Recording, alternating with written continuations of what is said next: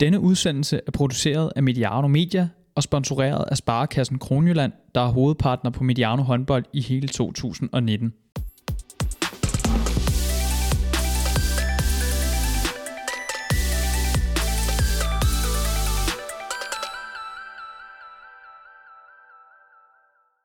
GOG stod for presset og vandt hjemme over de forsvarende mester fra Skjern, mens Aalborg håndbold baskede det BSV-hold, der aldrig for alvor kom i nærheden af sejren. Vi skal snakke om de to første semifinaler i Herreligaen i denne udsendelse. Mit navn er Emil Halkær. Velkommen til Mediano håndbold, og tak fordi du lytter med. Den, øh, den vanlige taburet er blevet udfordret lidt på balancen i dag. Vi har nemlig modtaget et, et afbud i 11. time, og derfor er besætningen foran mikrofonerne undertegnet og cheftræner for Højs første divisions her, Jesper Fordin. Velkommen til, Jesper. Tak skal du have. Oliver Jørgensen, der normalt er en fast bestanddel af den her farlige trio, vi har etableret efterhånden, han, øh, han valgte at melde, melde afbud i 11. time uh, ja, til dagens udsendelse. Øh, og jeg skyndte mig selvfølgelig at sige til, til Oliver, at uh, det skulle han ikke have dårlig samvittighed over, uh, over sit afbud der. Det var noget skolerelateret. Uh, og nu må vi jo gå ud fra, at Oliver han har så travlt med, med sit skole, at han ikke kan høre den her udsendelse. Så, uh, så kan vi jo godt sige, at uh, Jesper, han, han, han skal have dårlig samvittighed, skal han ikke det? Jo, han skal da også lægge en klækkelig mønt i bødekassen efterhånden, tænker jeg, at vi skal have etableret sådan en. Det er ikke, det er ikke okay. Øh, så kan man bruge undskyldning skole eller ej, men øh, vores statistikmand herovre, altså nu, nu kommer vi jo på herrens mark, og det er jo Olivers skyld. Han plejer jo efter dig, når du kommer for sent. Det gør du som regel gerne lige en 5-7 minutter. Øh, og det gør jo egentlig ikke noget, øh, når det er det, det, det leger der. Men et afbud, altså dagen inden, Ja, den, den, er, den er dyr. Det, øh, det kan ikke være anderledes. Til mit forsvar, må jeg lige sige, at øh, sidste gang, der, øh, der måtte vi jo vente i noget, der ligner 80 minutter, før vi kunne optage. Så jeg tænkte, jeg havde masser af tid at løbe på i dag. Jeg havde ikke så travlt. Men øh, preview-drengene, de, var, de overholdt tiden af. Det var overraskende. Ja, jeg var også helt i chok, da jeg så, at de kom ud af studiet før tid. Øh, vi må lige finde en, en passende straf til Oliver, og så lige vende tilbage næste gang, vi samles, og, og lige få, få fortalt ham, at sådan gør man altså ikke. Det, det er dårlig stil. Nej, det er ikke i orden. Nå, Jesper, øh, der skal nok blive god stemning alligevel. Du har i dag fået den korrekte Faxe Kondi Booster, en øh, sukkerfri version. Det er helt fantastisk. Altså, stemningen er jo væsentligt bedre, end den plejer at være. Jeg ved ikke, om det er, har noget at gøre med, at Oliver ikke er her, eller, det kunne eller tænkes. det er den rigtige booster. Der har jeg også fået kaffe og fået smørbrød, og det, jamen, det, jeg føler mig rigtig godt behandlet. Og ingen øh, baks med mausen i dag heller ikke? Nej, nej, den har det også glimrende. Jeg har til gengæld ikke sovet så meget i nat. Øh, så jeg er nok en lille smule træt, så hvis jeg begynder at røvle eller småsnorke eller sådan noget, så er det nok derfor. øh, men, øh, men ellers så har jeg det faktisk fantastisk i dag. Jamen, så lad os da kaste os ud af det. Vi skal nemlig tale om de her to øh, semifinaler. Onsdag aften, der ramlede GOG nemlig ind i skærmen, mens øh, Aalborg havde fornøjelsen af Bjergbro Silkeborg. Det endte som sagt med to hjemmebane sejre. GOG vandt 28-25 nede på Sydfyn over de forsvarende mester, mens øh, Aalborg vandt 33-30 over Bjergbro Silkeborg. Jesper, to øh, skal vi kalde dem velspillede semifinaler, eller hvad, hvad tænker du om dem, sådan lige umiddelbart? Ja, sådan på det spillemæssige synes jeg faktisk, at begge semifinaler var, øh, var, var velspillede. Øh, selvfølgelig så i, øh, i Aalborg BSV-kampen øh, fæste den lidt ud tidligt, øh, fordi at Aalborg de, øh, de trak fra øh, tidligt i kampen, og så faldt den i intensitet i anden halvleg. Øh, men sådan på det rent spillemæssige, der, øh, der synes jeg faktisk, at vi fik, øh, fik nogle gode semifinaler. Jeg synes, at vi skal starte sådan lidt med, lad, lad os kalde det nogle overskrifter. Altså, jeg, altså, jeg ved godt, at du, øh, du er til at svært ved at, ved at fatte dig i korthed, Jesper, men, men lad os prøve, fordi du skal nok få rig mulighed til at uddybe Nu er Oliver heller ikke til at, til at tage taletiden fra dig.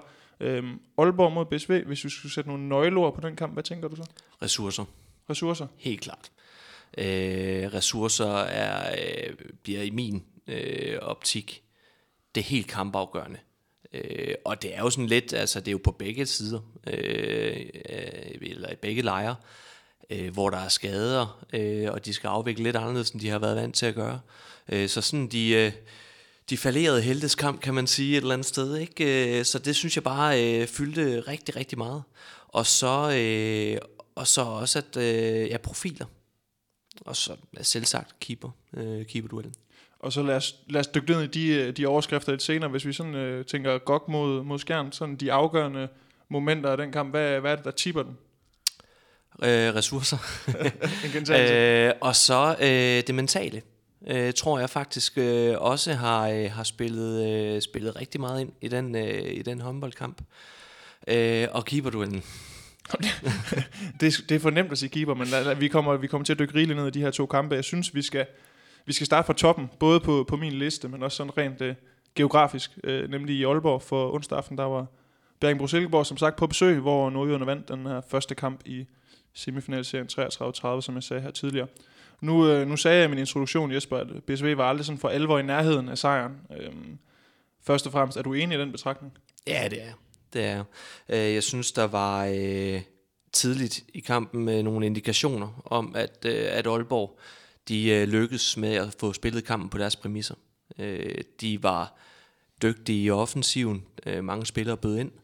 De var øh, dygtige i defensiven, alt efter hvad, hvad de sådan var gået til valg på, tror jeg. Øh, så lykkedes de ret fint øh, med det. Øh, og i samråd med, at Akkefors jo øh, står øh, en rigtig, rigtig flot øh, håndboldkamp, særligt første halvleg. Øh, Øh, så, øh, så efter et kvarters tid, jamen der, øh, der levnede jeg faktisk ikke rigtig BSV nogen chancer i håndboldkampen. Og som vi også snakker om, en, altså den semifinal, vi har fat i nu, en af dem, som, som knækker rimelig tidligt, ikke? Altså, der står 26-16 efter 36 minutter. Der, der kan vi vel godt, man taler tit om det her med, med kampe, der lider knæk på et eller andet tidspunkt, ikke? Og det er vel her omkring, at at løbet er kørt for BSV, og Aalborg de buller jo bare derudad. Ja, altså man kan jo snakke om, at, at man jo altid giver den et godt skud efter, efter halvlejen, og kommer frisk ind og kan prøve at ændre momentum. Det lykkes ikke øh, for BSV, og, og, og jeg synes også, at, øh, at jeg kunne spore, at, øh, at BSV-blikkene, øh, de flakkede lidt, øh, og nu med på, at de kom, kom øh, med på, på resultattavlen øh, til sidst i kampen, men de havde, øh, de havde udspillet deres chance øh, allerede ved det punkt. Øh, jeg synes også, det bliver beskrevet rigtig godt ved interviewet med, øh, med Rasmus Jensen, der, der allerede nu øh, er begyndt at bearbejde det mentale ved at, øh, ved at fortælle om, at nu handler det om gode oplevelser, og det handler ikke om, øh, hvorvidt man øh, kan nå at vinde håndboldkampen eller ej.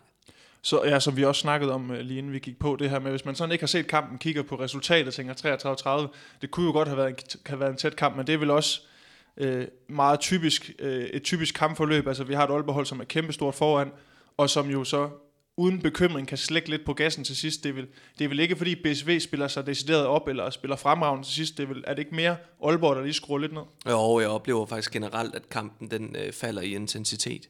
Og det, øh, det nyder BSV jo rigtig godt af øh, i øh, ja, de sidste 20 minutter, øh, sidste kvarter især, hvor, øh, hvor der bliver skruet lidt ned, som du siger. Og det, øh, det, det, det er naturligt i sådan en kamp, hvor, hvor tingene er afgjort. Øh, Øh, om den så endte med at hedde minus 3 eller minus 6, det er jo fuldstændig underordnet øh, i det format, som vi har semifinalserierne i. Øh, så der tror jeg allerede, at, øh, at Aalborg og BSV øh, var i gang med at, øh, at tænke en lille smule videre på, øh, på hvad der skulle ske øh, fremadrettet i den næste kamp.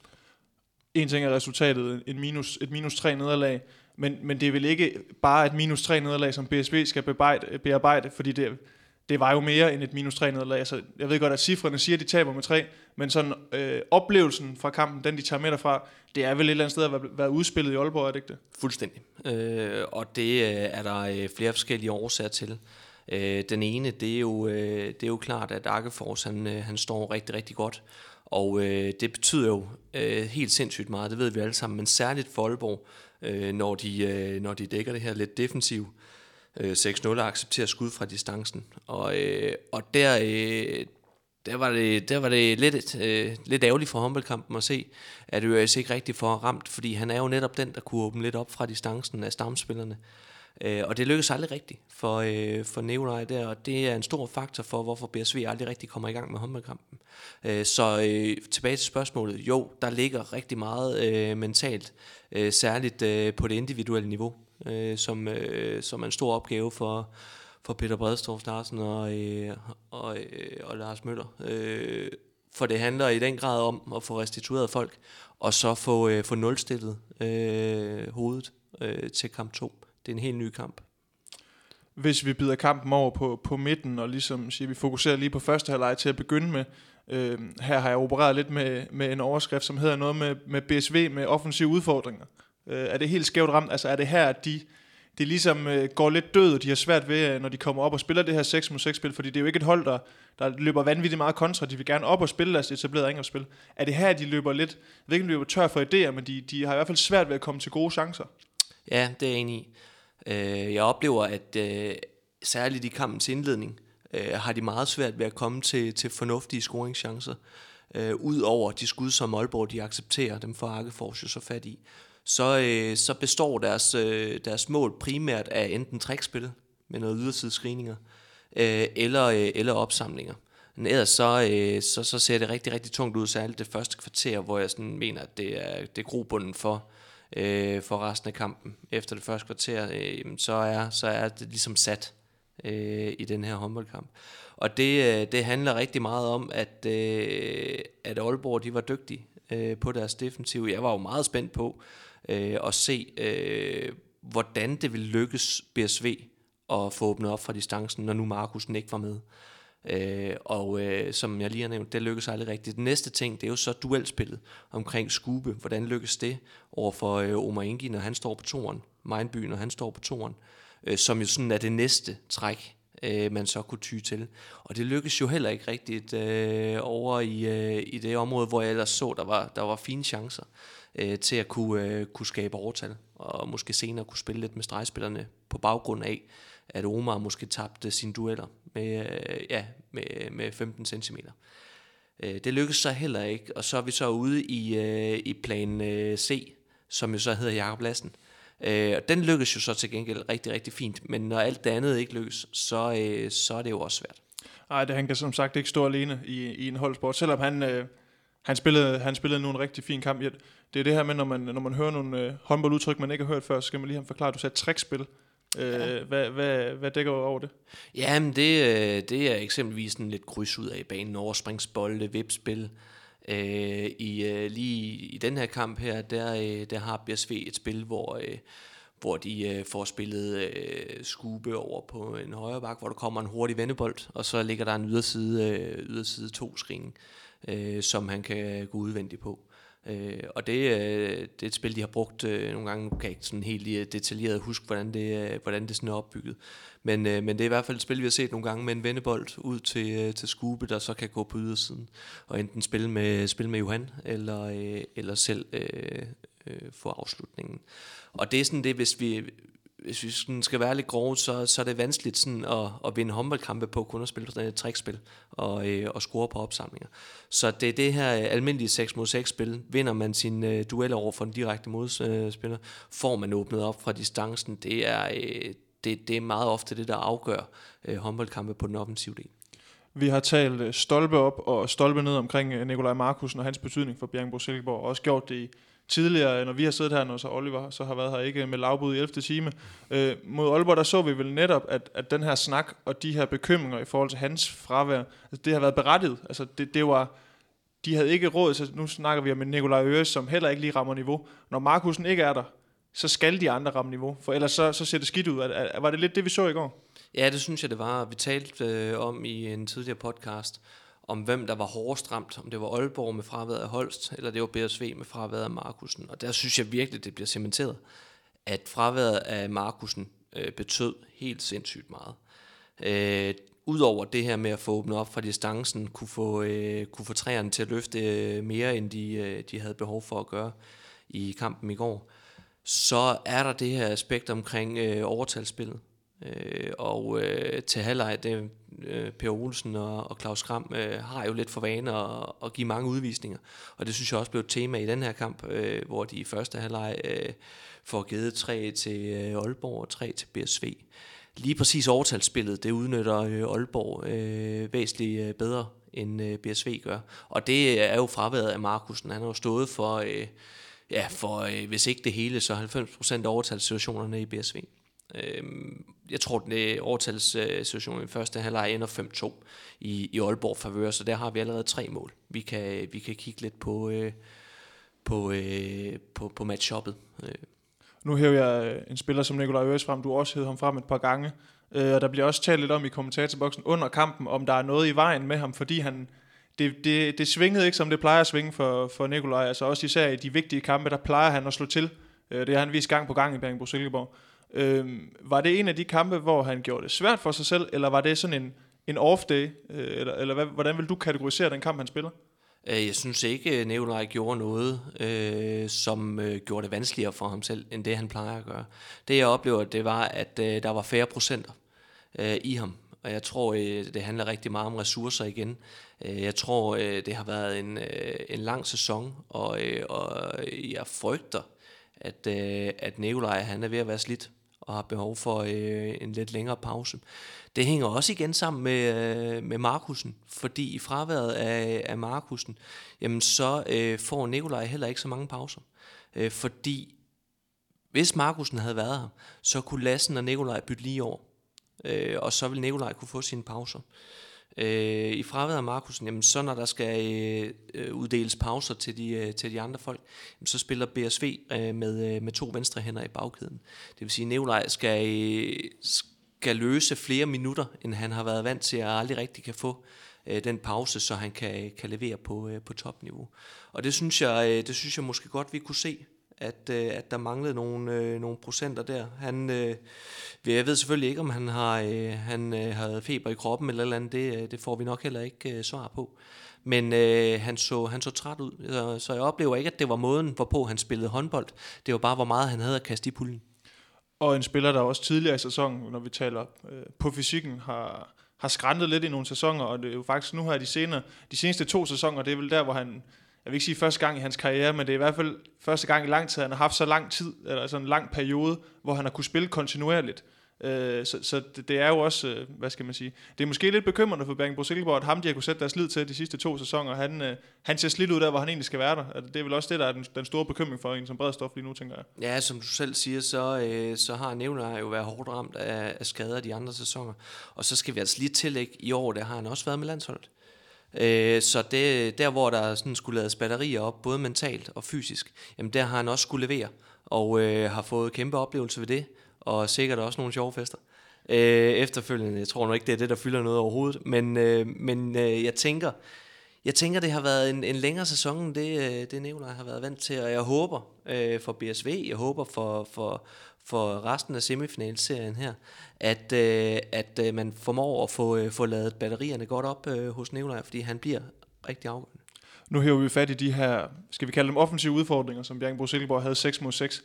Men der skal vel også tilskrives noget ære til det her Aalborg-forsvar og den, hvad skal vi kalde dem, kalde arbejdsomhed og soliditet, som de jo også viser i den her kamp her, fordi en ting er, at PSV måske har nogle ressourceudfordringer osv. osv. Det er stadig dygtige håndboldspillere, og de holder dem stadig, altså de holder dem fra at score særlig mange mål, i hvert fald den her første halvleg. Altså, der ligger vel også noget, øh, noget jer, der skal tilskrives den her Aalborg defensiv. Jo, og også den måde, de sådan griber kampen an på, som vi alle sammen havde, øh, havde forudset, så, øh, så starter de jo i deres øh, lidt defensive 6-0 og accepterer lidt skuddene fra distancen, og det lykkes jo øh, fra start og så, øh, så er man lidt ekstra opmærksom på, på Skubes dueller.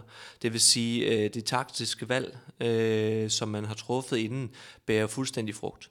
Og det betyder så også, at Aalborg de får afviklet kampen på deres præmisser, og de kan få løbet de her kontra, øh, som, øh, som også var den næste faktor i, hvorfor, øh, hvorfor Aalborg de, øh, de øh, kom, øh, kom så fint igennem første halvleg. Øh, der var overtalssituationen, overtalsspillet, som ender 5-2, så er der kontrakampen, som ender 5-0. Øh, så allerede der har vi jo rigtig mange øh, mål i differencen til, øh, til Aalborgs favør.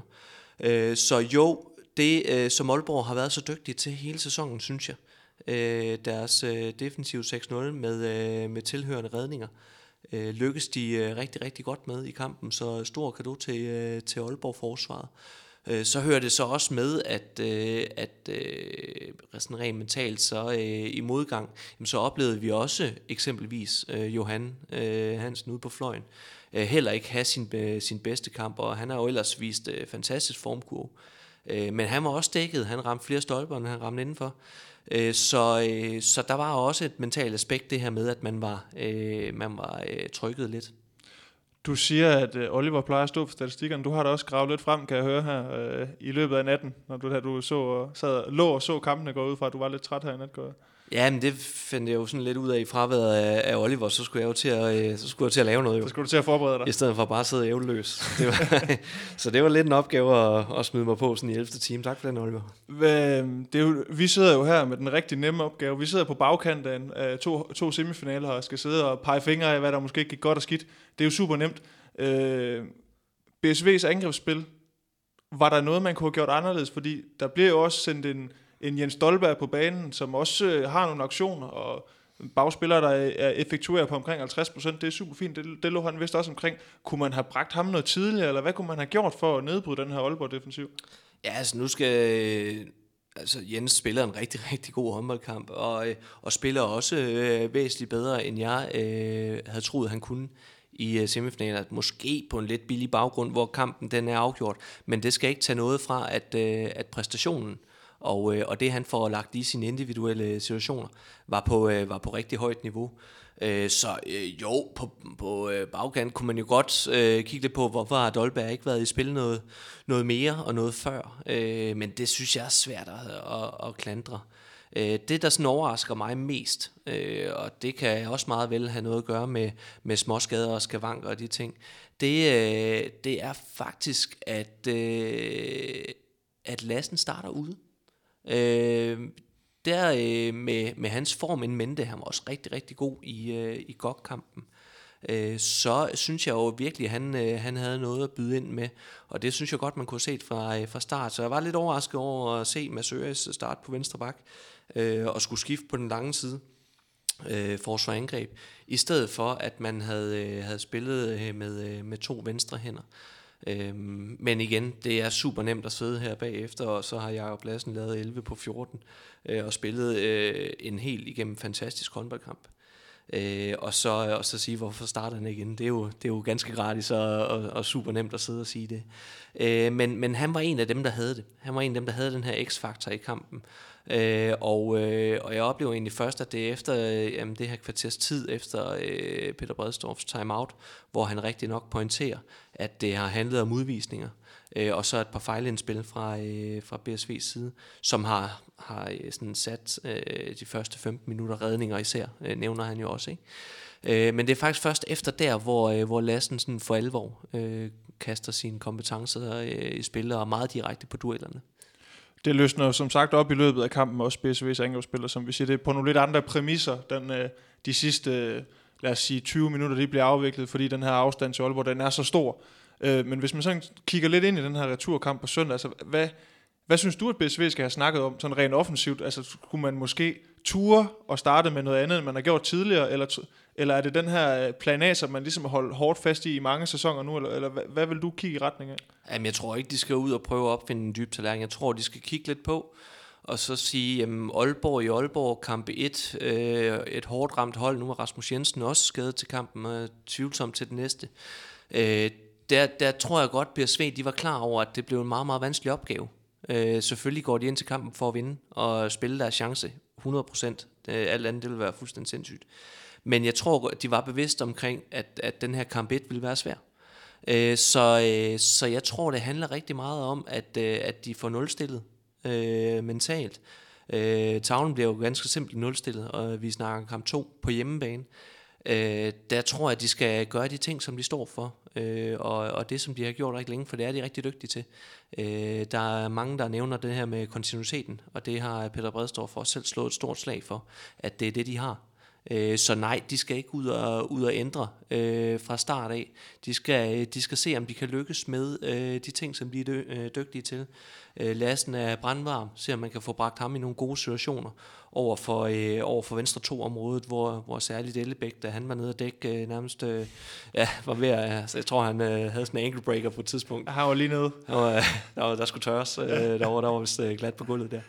Ej, øh, se om man kan få bragt lasten ind i nogle af de her situationer, for han ser, ser øh, mega skarp ud, og hvis man lykkes med at, at få, få startet med og, øh, og bragt ham i de situationer, jamen så bliver pladsen også automatisk til nogle af de andre. Så kan man kigge lidt på Skube, man kan kigge lidt på Nikolaj Øres' øh, skud fra distancen. Øh, så jeg tror måske, jeg vil gribe lidt an og få, få spillet lasten i nogle øh, situationer, som han kunne, øh, kunne starte. Du hiver øh, Aalborgs overtalelsespil frem, du hiver deres øh, kontrafase frem, som som to steder, hvor de henter rigtig mange mål i forhold til, til BSV, bare på den her indbyttet statistik. Hvad med, hvad med det her 6 mod 6 spil, som Aalborg får spillet sådan rent offensivt? Altså, får de også får de også fundet nogle gode chancer der, og får de også fundet de rigtige chancer der? Det er jo ikke mindst det vigtigste, ikke? Altså, gør de det? Helt sindssygt. Øh, jeg øh, synes, Aalborg så rigtig, rigtig skarp ud i deres 6 mod 6 spil. Der var bidrag fra rigtig, rigtig mange. Øh, Bartol får lavet et par mål, godt nok lidt på lidt, øh, lidt opsamling også på straffekast. Øh, vi ser Omar Ingi på assistspillet øh, med Antonsen øh, over i, øh, i venstre to området var på øh, rigtig, rigtig højt niveau. Mølgaard får scoret lidt fra distancen. Øh, og øh, og øh, Smarson, som jeg jo ellers øh, sådan, øh, stussede lidt over, at han startede inde i, øh, i nogle af, øh, nogle af slutspilskampene, synes jeg også starter rigtig, rigtig godt og aggressivt for, øh, for scoret øh, nogle fine mål og får bragt noget tempo ind i Ja, han spillede en god første leg, det. Spiller øh, rigtig, rigtig fint, og, og man får set, øh, at han er sulten. Altså, det kan man godt se. Øh, synes han, øh, han var en evig trussel øh, for, deres, øh, for deres offensiv så kommer Mindby lidt i spil, laver et par mål, så jeg synes, det bliver sådan fordelt rigtig godt rundt Strandgård på noget kontra. Øh, så, så det må virkelig have været vanskeligt at være BSV-forsvar, fordi der kommer bidrag fra så mange folk øh, i, øh, i Aalborg-offensiven. Øh, så, øh, så det her med, at altså Aalborg spiller rigtig meget på René Antonsen. Der var virkelig mange øh, indspilssituationer, og øh, ja, den kan vi godt tage nu her. Vi bliver simpelthen bare nødt til at, øh, til at klappe i hænderne og kigge på hatten øh, Kim Hatten øh, over René Antonsen. Hold nu kæft, og er det øh, en sindssygt flot præstation. Nu taler vi jo meget om Lassen, og, øh, og, og det er jo selv sagt med, med 11 på 14 og 79 procent i, øh, i, øh, i skudstatistikken, øh, så er han jo en af de helt store. Arkefors kan vi se med 20 redninger, er også en af de helt store, men René Antonsen hold nu op, har været skadet øh, og, og måske spillet på nedsat procenter. Jeg ved ikke, hvor han står henne i dag. Det var et stort spørgsmålstegn. Men han knokler røven ud af bukserne. Defensiven, offensiven spiller de utrolig meget på ham. Og han bliver bare ved. Der er, der er en situation, hvor han bliver nødt til at skifte sig selv ud, hvor han nærmest ikke kan, kan kravle ud i et returløb. Øh, det kan jeg godt forstå, men få minutter efter, der kommer han ind igen. Og det synes jeg også, vi kan se. Og det er jo en af de steder, hvor, hvor der kan udfordres lidt. At øh, når René øh, skal have sine pauser, for det skal han med den arbejdsbyrde, han er sat i begge ender. Så sejler den til gengæld også. Det bliver man nødt til at sige, at, øh, at øh, i de øh, to stationære angreb, efter han er blevet skiftet ud, så scorer BSV øh, uden sådan de helt store øh, udfordringer i øh, 6 mod 6 spillet. Så i forhold til den her serie her, så bliver det sindssygt afgørende, hvor, øh, hvor meget øh, René han, øh, han kan, og hvor meget øh, der er i ham, når han spiller. Ja, også fordi han skal, han skal trække, der skal trækkes tunge veksler på ham i begge ender, altså hvor han tidligere måske har kunne, kunne dedikere nogle af de her kræfter til at sige, så, så er det her en forsvarskamp for Mike, og så har man en Magnus Saustrup, der kan tage nogle af de her angrebs, angrebsting, ikke? så er det jo i, i drømmescenarie for en træner som Stefan Madsen, der er det 60 minutter for René Antonsen. Så det er en spiller, der ligger med benene op af de her dage, jeg virkelig skal restituere, kan jeg fornemme, fordi han er, han er nøglen for dem et eller andet sted, i hvert fald øh, i forhold til rent, altså kunne kitte det sammen defensivt, og så alternativerne på stregen lige nu, de er, der er ikke mange, altså det er der jo bare ikke. Nej, og, øh, og dem der så er, har jo nærmest ikke haft nogen minutter øh, i, øh, i, i Aalborg-lejren i år. Øh, Knud Ronau øh, har været ude med skade øh, hele sæsonen. Øh, så, øh, så, så det, bliver, det, det bliver en af de helt store øh, nøgler for, øh, for BSV øh, og få udfordret øh, René, så han skal have nogle, øh, nogle flere pauser. Men øh, igen, jeg er sindssygt imponeret øh, over René, og det viser jo igen, hvorfor han skulle være stregspiller på mit øh, MUP-hold. For vi ser bare effekten af hans øh, tilstedeværelse, og så, øh, og så at, øh, at det er lidt noget andet, når han udgår. En spiller, som øh, Martin Hjortøj vil kalde en vaskægte håndværker måske? Ja, altså han er jo kendt for, øh, for at fighte øh, og, og kaste øh, enorm fysik ind i sine ting. Så det, øh, det, det synes jeg godt, man kan tillægge. Men jeg synes jo også, at øh, han rent teknisk, gribeteknisk, er god til at få timet sin screen. Altså jeg synes, hold op, hvor han god. Altså. Jamen, øh, der røg noget ros i, i retning af din øh, stregspiller på dit MUP-hold, Most Underrated Players for, for grundspillet. Øhm, noget vi også lige snakkede om, inden øh, vi gik i gang, det var det her med Aalborg, der dikterede tempoet i kampen. Altså det var dem, det var på deres præmisser. Øh, er det også der, hvor øh, BSV går lidt galt i byen, at det bliver for meget på Aalborgs præmisser? Altså de får lov til at bestemme, jamen øh, hvornår løber vi? Hvor hurtigt løber vi? Altså er det, er det lidt der, der også er en, en afvejning? Altså der, der, der trækker Aalborg fra. Ja, det gør det. Det bliver på Aalborgs præmisser. Øh, og igen særligt det første, de første 15-20 minutter øh, synes jeg, at de får, øh, får dikteret kampens øh, afvikling. Og øh, det tror jeg bare er meget, meget vanskeligt at gøre noget ved øh, for BSV i, i, i den øh, indgang til kampen, der var med, at Aalborg lykkes med deres defensiv. Så er det ligesom dem, der får øh, dikteret, jamen så kan de dække rigtig godt op, de kan få løbet noget kontra, pres BSV lidt på ressourcerne, og så øh, have den her gode ro i, øh, i offensiven, hvor der er mange, der bidrager. Så lige øh, omkring øh, det her med, at det blev på Aalborgs præmisser, det tror jeg bare var meget, meget vanskeligt at gøre noget ved for BSV. Og i forhold til, øh, til kamp 2, som jo skal afvikles på BSV's præmisser, hvis det skal kunne lykkes, så handler det om, at de får gang i deres offensiv. De skal i gang i deres offensive spil, så Aalborg ikke kan løbe kontra på, øh, på det hele, eller, eller løbe BSV-forsvaret hårdt ned. Der er også flere gange, hvor Thomsen ikke øh, kunne nå at blive skiftet ind. Øh, og det betyder også noget for deres, øh, deres defensive forfatning, at, øh, at de skal dække både med, øh, med nødspor og knusen inde i, øh, inde i træerne. Ja, for der er jo også, øh, i hvert fald når Markusen har været med, så har der jo også været noget, noget logistik, når de skulle løbe tilbage. De har måske ikke lige så mange øh, logistiske udfordringer lige nu, fordi han ikke er med. Øh, så er det så måske et ressourcespørgsmål, men, men der er vel også nogle muligheder for Aalborg i den her, altså nu har vi talt meget om den her første bølge, øh, anden bølgen, når, når de ikke kommer på plads, fordi de er presset. Altså, der må vel også ligge noget, nogle muligheder der, tænker jeg, fordi Aalborg har jo et hold, der kan løbe begge veje. Mm. Og det er der, hvor man også stadig skal tænke, at Aalborg også er presset på ressourcer. Men øh, set i det matchup der, så tror jeg, at Aalborg de vinder klart mest ved, at, øh, at man gør håndboldkampen hård. Øh, også fordi øh, det her med, at Aalborg lykkes øh, ret fint med at få scoret fra distancen. Øh, godt nok er det sådan en halvdistance skud fra Omar. Øh, hvis øh, Ellebæk øh, er, er mere kampdygtig øh, i, øh, i kamp 2, end han var i kamp 1, jamen, så kan han også åbne op fra distancen. Mølgaard øh, kan åbne op fra distancen. Det koster ikke helt lige så mange kræfter som, øh, som øh, duelspillet, som BSV jo øh, blev nødt til at praktisere mere øh, i fraværet af Markusen. Så jeg tror, øh, jeg tror, det er helt klart, at i Aalborgs interesse at gøre kampen så hård som muligt. Og så vil de selvfølgelig tage alle de store chancer, der kommer, men også bare det med, at BSV de skal løbes i bund og trykkes på, øh, på luften. Det tror jeg, det betyder øh, rigtig meget for, for Aalborg. Det står, jeg tror, jeg står øh, højt på deres liste. Før vi lukker den her semifinale, så er lige en enkelt episode, vi skal omkring. For efter, efter 52 minutter ish, Øh, der blev øh, Bjergenbro Silkeborgs rutinerede stregspiller Jesper Nødsbo præsenteret for et blåt kort, altså en, en diskvalifikation og en efterfølgende indberetning af en, af en hændelse, som skete mellem ham og Ren Antonsen, hvor de egentlig står, øh, står sådan lidt alene inde på midten. Øh, bare lige for at skitsere episoden. Anna Antonsen går så i gulvet, øh, og dommerne går ud og sætter igennem på video, vurderer et eller andet sted, at, øh, at, at øh, det er forsætteligt, at at han rammer Antonsen i maven med, øh, om det er en albu eller hvad det er, det er jo sådan set ligegyldigt. De vurderer i hvert fald, at der er noget forsætteligt i det her lad os kalde det et slag, eller hvad det er. Øh, øh, nu, de billeder, du så, altså var det, var det nok overbevisende for dig i forhold til, at øh, der venter Jesper Nødsbo på en karantæne på det her, eller, eller hvordan oplevede du den situation? Ja, nu skal vi så lige starte med at sige, at uh, hændelsen ikke blev indberettet, så der venter ingen karantæne. Okay. Uh, så selvom der blev givet et blåt kort, så uh, valgte uh, Per Olsen og Claus Kram uh, ikke at indberette øh, selve, selve hændelsen. Øh, det er lidt overraskende for mig, fordi hvis de vurderer i kampsituationen, at Nødsbo han, øh, han giver René Antonsen en albu, og det gør de jo, i og med at de både præsenterer ham for et, øh, for et rødt kort og, og efterfølgende et blåt kort, så er vi jo over i kategorien, at det er, det er usportsligt. Bolden er ikke i nærheden overhovedet, så det er jo en, en, en direkte hændelse, som, øh, som jo ikke hører nogen steder henne.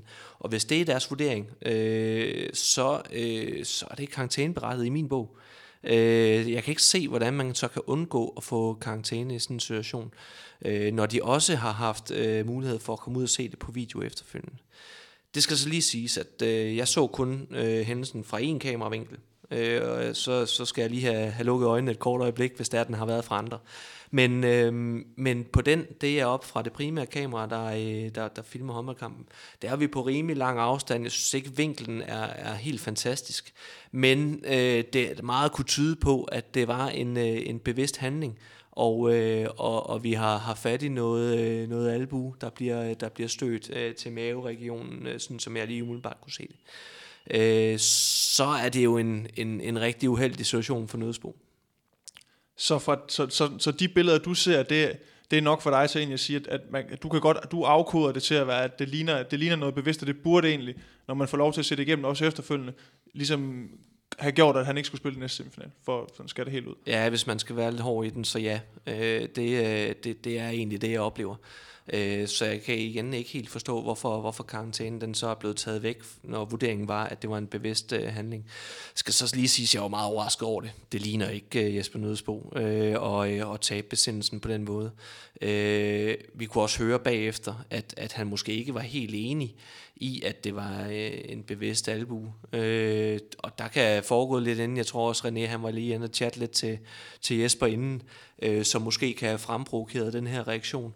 Men, øh, men det er selvfølgelig en, øh, en rigtig uheldig case, øh, som måske også kommer lidt af, at, at det ikke rigtig kørte for BSV øh, i, i håndboldkampen, og, øh, og frustrationerne de var store. Havde det, havde det endt i en karantæne i den næste semifinal, havde det så været dødstødet for BSV et eller andet sted?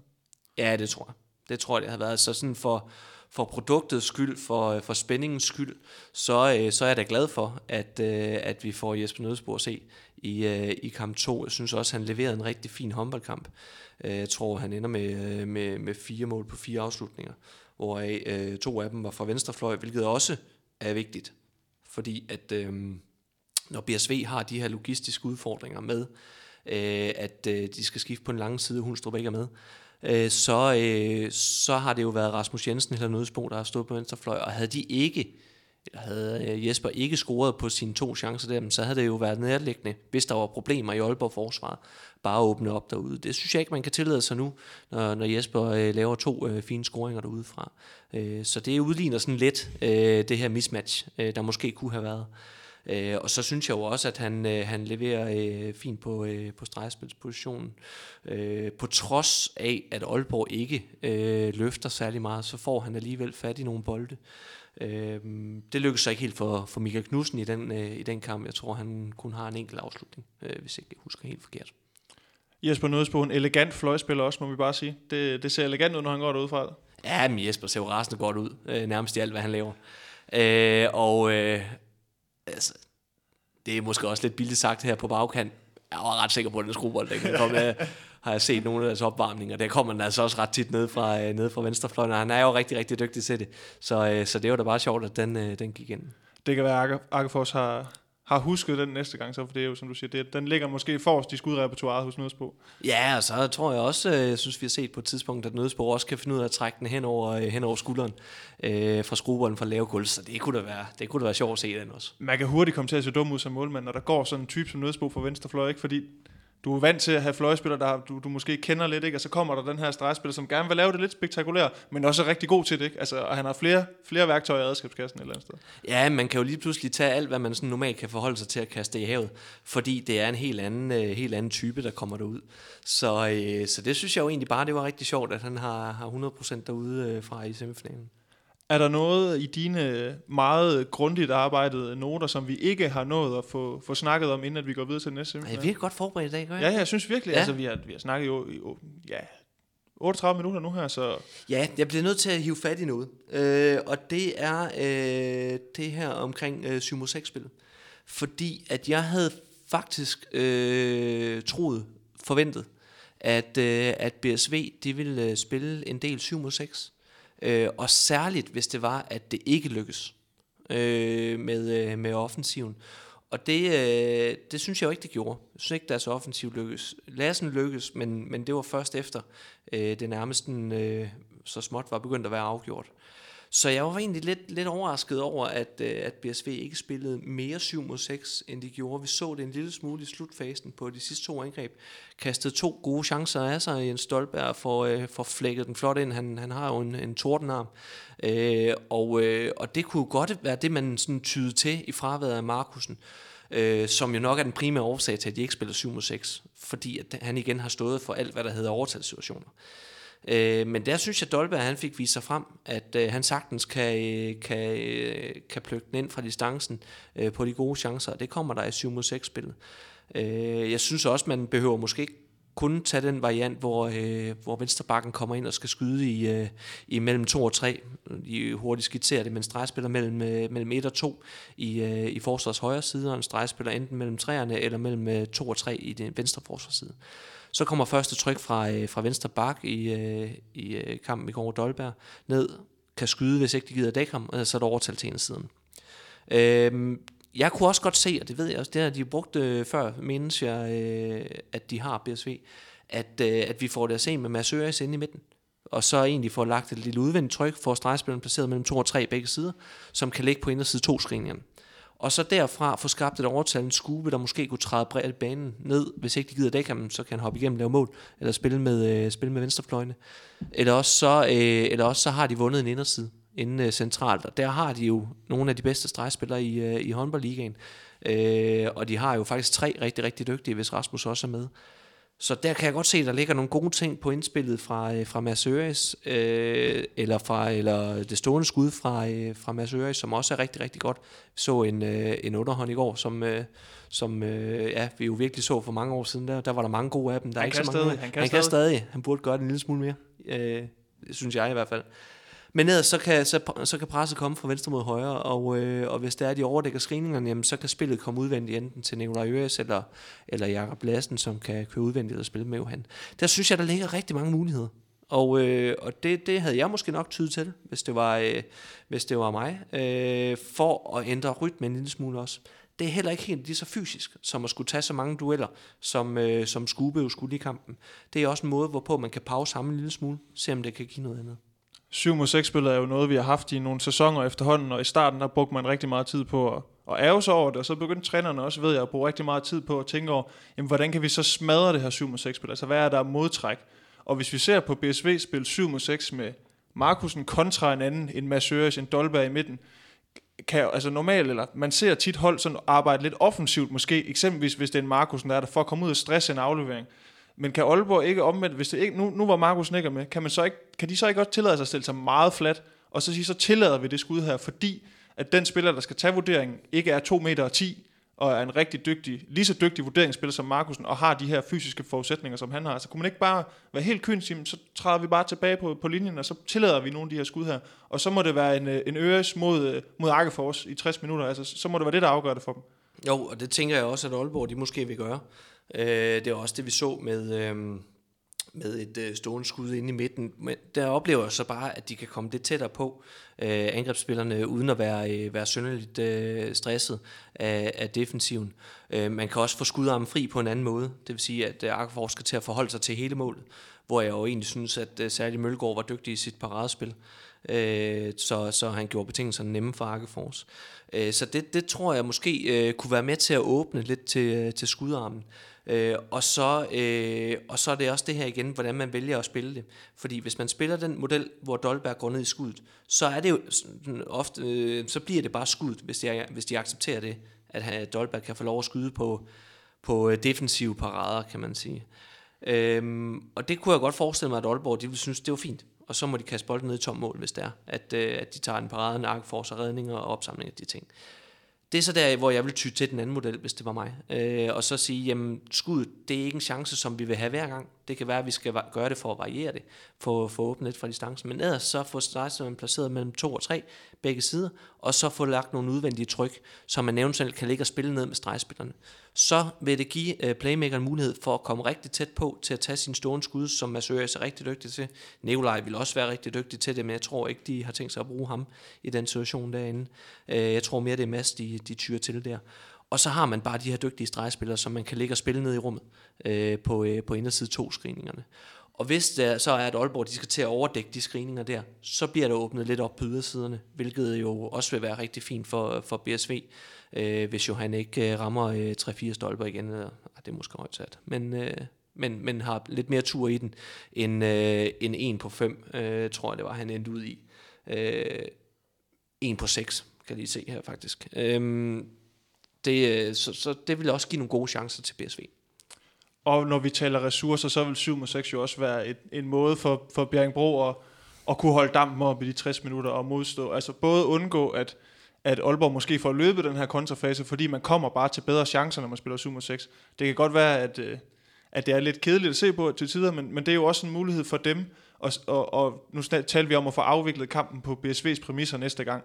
Det er vel også en måde for dem at sige, så kan vi nemmere styre, hvordan kampen bliver afviklet. Så kan vi nemmere styre tempoet i kampen, som vi ikke kunne i Aalborg. Så Det vil, det vil jo også være det, det her 7-6-spil kunne gøre. Ja, det, øh, det tænker jeg helt sikkert, at det vil også være med til at ændre rytme øh, generelt. Det vil sige, jeg er ikke ude i, at BSV skal starte med at spille 7 6 overhovedet. Øh, men jeg synes, øh, der kunne være noget interessant i at se øh, det er sådan rent taktisk i kampen, både for at pause, øh, skube en lille smule, Lassen en lille smule i forhold til deres dueller. Det er rigtig, rigtig hårdt at skulle duellere sig gennem en håndboldkamp på 60 minutter.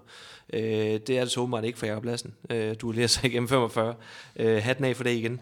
Men, øh, men det er en måde at, at pause det på, ændre spillets rytme en lille smule, fjerne duelspillet, og så øh, begynde at spille noget mere øh, vurderingsspil. Den store udfordring det er jo så, at de får ikke pauset Knudsen og Nødsbo. Det vil sige, at så ligger der store, øh, store længsler på dem i den periode øh, hvor, øh, hvor man så skulle spille, øh, spille 7 mod 6. Øh, men det ville så også give muligheden øh, for øh, at, øh, at skulle, øh, skulle spille med August øh, på venstrefløjen, og så kunne løbe ned med både Nødesbo og, øh, og Knudsen i forsvaret. Så er vi så ude i, at der skal være øh, to forsvarsangrebsudskiftninger, eller der skal være en, en målmandsudskiftning og en øh, forsvarsudskiftning, øh, udskiftning, hvis man ønsker Claus Thomsen ind i defensiven. Og det tror jeg, det, øh, det vil BSV rigtig gerne have. Øh, så der kunne også blive noget der i forhold til, hvor meget Koldborg øh, løbe, hvor meget kan de presse dem, kan de nå at, at løbe ned, øh, inden, øh, inden der bliver skiftet. Inden vi går videre til den øh, næste semifinal, så to ting. Punkt 1. Vi kan da sagtens klare os uden Oliver, må jeg da lige indskyde. Det går da forrygende. Altså, ja, men ja, som du selv siger, at øh, den, den kører nogle gange øh, derudaf, så øh, det, ja, det skal nok gå. Og så punkt to, jeg synes virkelig, det er en god kaffe, jeg har fået lavet i dag. Den, den er faktisk rigtig god, men jeg har ikke så meget tilbage, så Nej. jeg ved ikke, om vi på et eller andet tidspunkt bliver nødt til at lave en breaker. Nej, øh, det, så du kan... vi, vi arbejder kun med one take her, men du har en booster, er der noget tilbage i den? Øh, ja, det er der faktisk. Men, men som du selv siger, kaffen, den er, den er overordentlig ja, jeg synes, jeg har også været, altså, jeg synes virkelig, den er god i dag. Jeg synes, altså, der må jeg lige rose mig selv, bare lige for en gang skyld. Er der kommet mere i, eller? Øh? Du fik to scoops. Okay, ja. Plejer så, jeg kun at få en? Øh, halvanden. Så jeg ja. tror, jeg er ved at finde balancen nu. Ja. Og så øh, det der med lige noget smørbrød ind og sådan noget også, det hjælper også på... Ja, men jeg er også øh, jeg er meget mere glad i dag, end jeg plejer at være. Ja, jeg, kan godt, jeg kan godt mærke det på dig, at du, øh, du er helt oppe at støde. Og nu skal vi så... i tre scoops, så, ja. så er vi sådan over i espresso øh, Ej, så tror jeg, vi er nødt til at indlægge en pause midtvejs, fordi så bliver der kø ud på toilettet i hvert fald. Øh, jeg synes, vi skal drage, øh, eller lukke ned for den her semifinal, så drage til Sydfyn, hvor øh, GOG havde besøg af, af Skjern. Øh, og efter at have været øh, semifinal klar i, i lang tid, så havde der jo været en del snak om, hvordan GOG de stod foran øh, den her semifinal. Øh, fordi de vandt 28-25 over de forsvarende mester. En stor præstation af de gulklædte, eller hvad tænker du? Ja, helt, øh, helt sindssygt, men øh, mærkelig håndboldkamp. Øh, og, øh, og jeg, jeg må sige, altså sådan, som første halvleg skred frem, så, øh, så tænkte jeg, uh, det, skærn, de så godt nok, øh, de så skarpe ud, og, og Gok var, var udfordret. Øhm, og det er jo også, det er jo ganske gratis at sige nu her, men jeg havde egentlig lidt fornemmelsen af, at de ikke kunne holde samme tryk, øh, skærn. Så det jeg sådan sad og kiggede meget efter, det er, hvor langt kan skærn nu komme foran? Øh, bliver det en Aalborg øh, BSV-kamp, vi kommer til at se nu her igen? Øh, eller er de inden for en marken, hvor de kunne fanges? Og det var de jo så. Ja, plus 5, det var ikke nok, kan man sige. Nej, øh, og det er jo... Øh, det er jo det, som GOG de kan. Altså, øh, og det har de gjort i mange år. Det her med at, øh, at vende de her håndboldkampe. Altså, vi har også set det flere gange i år. De har været nede i mange mål, men de har jo det her, det her ekstra gear nogle gange. Og, og hold, altså, kunne de spille i det øh, hele tiden? Ej, hvor kunne det være fedt øh, at se på, ikke? Øh, men de har, de har en evne til at få skruet godt op, og, øh, og nu øh, blev, øh, blev Nævner Krigrav jo interviewet i, i halvlejen, og, og blev også forholdt det efter kampen. Det her med, at han blev spurgt lidt til... Øh, til, øh, til, til deres øh, ja, øh, første halvleg, hvor han så sagde, nej, nu, nu kom de, nu skruede de op, ikke også? Og, og den, den rammer han jo lige i røven, så kommer han jo til at se rigtig klog ud. Øh, havde, de, øh, havde de tabt med 10, så, øh, ja, så havde det jo ikke været så godt. Men, øh, men nu øh, fik han jo ret i sin, øh, i sin lille spot om, øh, og, øh, og hvor var, det, hvor var det sjovt at se på?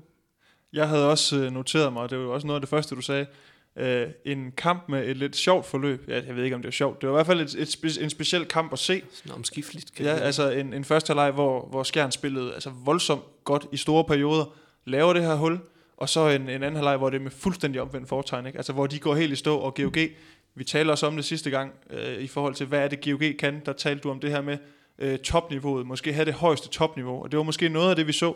Øh, jeg synes, hvis vi nu skal starte med de første 30 minutter, hvor der står, står mest skjern på, altså hvad, hvad er det for nogle udfordringer, som, som GOG har mod, mod skjern i den her første halvleg, fordi det, det, det ser jo, som, og nu talte Krig jo også om det i pausen, det, det så svært ud for dem. Altså, det gjorde det jo. Ja, og jeg synes, øh, synes egentlig, det var i begge ender. Øh, det, var, øh, det var lidt vanskeligt. Øh, Øh, men hvis vi går sådan lidt mere nuanceret til det nu, jeg tror kun Gok har lavet 10 til halvleg, øh, eller sådan noget, øh, så er det jo alt, alt, alt for lidt i forhold til, hvad Gok plejer at lave. Øh, så, øh, så skal vi gå ind og kigge lidt på, hvorfor øh, har de egentlig kun lavet 10 mål. Og der er den helt store, øh, det er jo Emil. Og det er jo det, vi snakker om inden. Det, var, øh, det blev lidt kampen omkring, øh, øh, hvor, øh, hvor godt Emil han kunne stå på mål. Og der, øh, der synes jeg måske, jeg kigger lidt på, med Simil, han bliver ved med at stå så godt, så vinder skærm. Altså det, det, kan, det kan ikke gå anderledes. Øh, og, øh, og det, altså jeg synes jo egentlig, at, øh, at, at Gok offensiven får spillet sig til nogle gode chancer. Og der synes jeg godt lige, at vi kan skyde lidt efter Ben Nygaard, som begyndte at snakke om baneskud og, og, øh, og, og, og øh, lige ud af landevejen skud og sådan noget. Det er kæmpe store chancer. De får spillet sig til store chancer, øh, og Pujols underhånd, han trækker tilbage i kassen. Rigtig godt skud, bare endnu bedre redning. Altså, der, der skal vi ikke snakke om baneskud og, og de ting. Her skal vi bare snakke om, at vi har øh, i øjeblikket i øh, Emil Nielsen i Skjern en helt exceptionelt dygtig keeper på sit topniveau. Altså, øh, virkelig, virkelig flot der. Så offensivt fra, fra Goks side af, synes jeg ikke, det var, øh, det var skidt. Det var ikke øh, samme oplevelse, som jeg havde i øh, Aalborg BSV-kampen, hvor BSV havde meget, meget vanskeligt ved at stille, spille sig til ordentlige chancer. Øh, og Akke forstod også godt det er jeg med på. Men her oplever jeg, at, øh, at Gok kommer til nogle rigtig fine chancer, men Emil, han, øh, han jo bare lukker buret af. Når vi taler GOG, så taler vi også tit om tempo, og en ting er selvfølgelig kontrafasen, og den skal vi ikke lige snakke om lige nu, men sådan tempoet i det etablerede angrebsspil, altså du taler om, at de kommer til fine chancer, men, men det her tempo, som de har, når de spiller 6 6 var det også højt nok, eller, eller var der også nogle udfordringer der i forhold til at få, få ligesom, øh, hvad skal vi sige, øh, en ting er, at chancerne er gode, men, men man får lige de ekstra procent på de gode chancer, hvis man også har det her tempo, ikke? Jo, jo helt sikkert, og det, det har godt behov for. Øh, Lasse Møller har behov for at spille med tempo, øh, Pujol, øh, Kirkelykke. Og jeg, jeg sad sådan lidt med, med, med, med følelsen af, selvom at de spiller sig til, til nogle ganske fornuftige chancer, øh, så, så, øh, så var det øh, igen øh, meget uforløst, synes jeg, det vi, øh, det vi så. Øh, Øh, starten med, med Pujol, der ikke rigtig kommer ind i, øh, ind i håndboldkampen, for ikke, for, altså kirkelykke igen, synes jeg ikke øh, gør noget væsen af sig for anonym. Lasse Møller kommer frem til nogle gode ting, øh, men, øh, men Emil piller jo så pynten af ham i, øh, i starten af, af kampen. Øh, men det virker sådan lidt uforløst. Så får de skiftet øh, ud, får skiftet øh, Emil Lærke ind, øh, sammen med Lasse Møller, øh, tager konsekvensen af, at Pujol ikke rigtig er kommet i gang i håndboldkampen, laver også nogle mærkelige tekniske fejl øhm, så, øh, så synes jeg, det giver noget i den fase. Jeg synes, der bliver øh, åbnet lidt op for, for lærkeskuddet, kommer egentlig også lidt på ydersiderne. Øh, og der, der tænker jeg, uh, det, det, det begyndte at ligne noget. Men så øh, hen mod slutningen af kampen, der blev det alt for hakket, og, og de mistede igen fart, tempo. Øh, og, øh, og Lærke, øh, den her ungdoms på mod, øh, synes han, han tog mange aktioner og prøvede at, at gøre noget med bolden hver gang han havde den. Og det så ikke godt ud. Og så synes jeg, så prøver Krigrav at tage konsekvensen af at så skifte uh, Mathias Gisland, uh, øh, som, uh, som, jo, uh, som jo har, har vist i mange kampe, at han er, uh, han er dygtig til at skabe det her flow uh, og komme med, komme med lidt ekstra uh, ting, sådan, som man måske ikke lige helt uh, ser, før det er for sent. Øh, det lykkedes så heller ikke rigtigt. Jeg tænkte, uh, nu har vi været lidt rundt omkring. Øh, så jeg var sådan, øh, sådan lidt ærgerlig til halvleg. Jeg tænkte, det var da hammeren uforløst.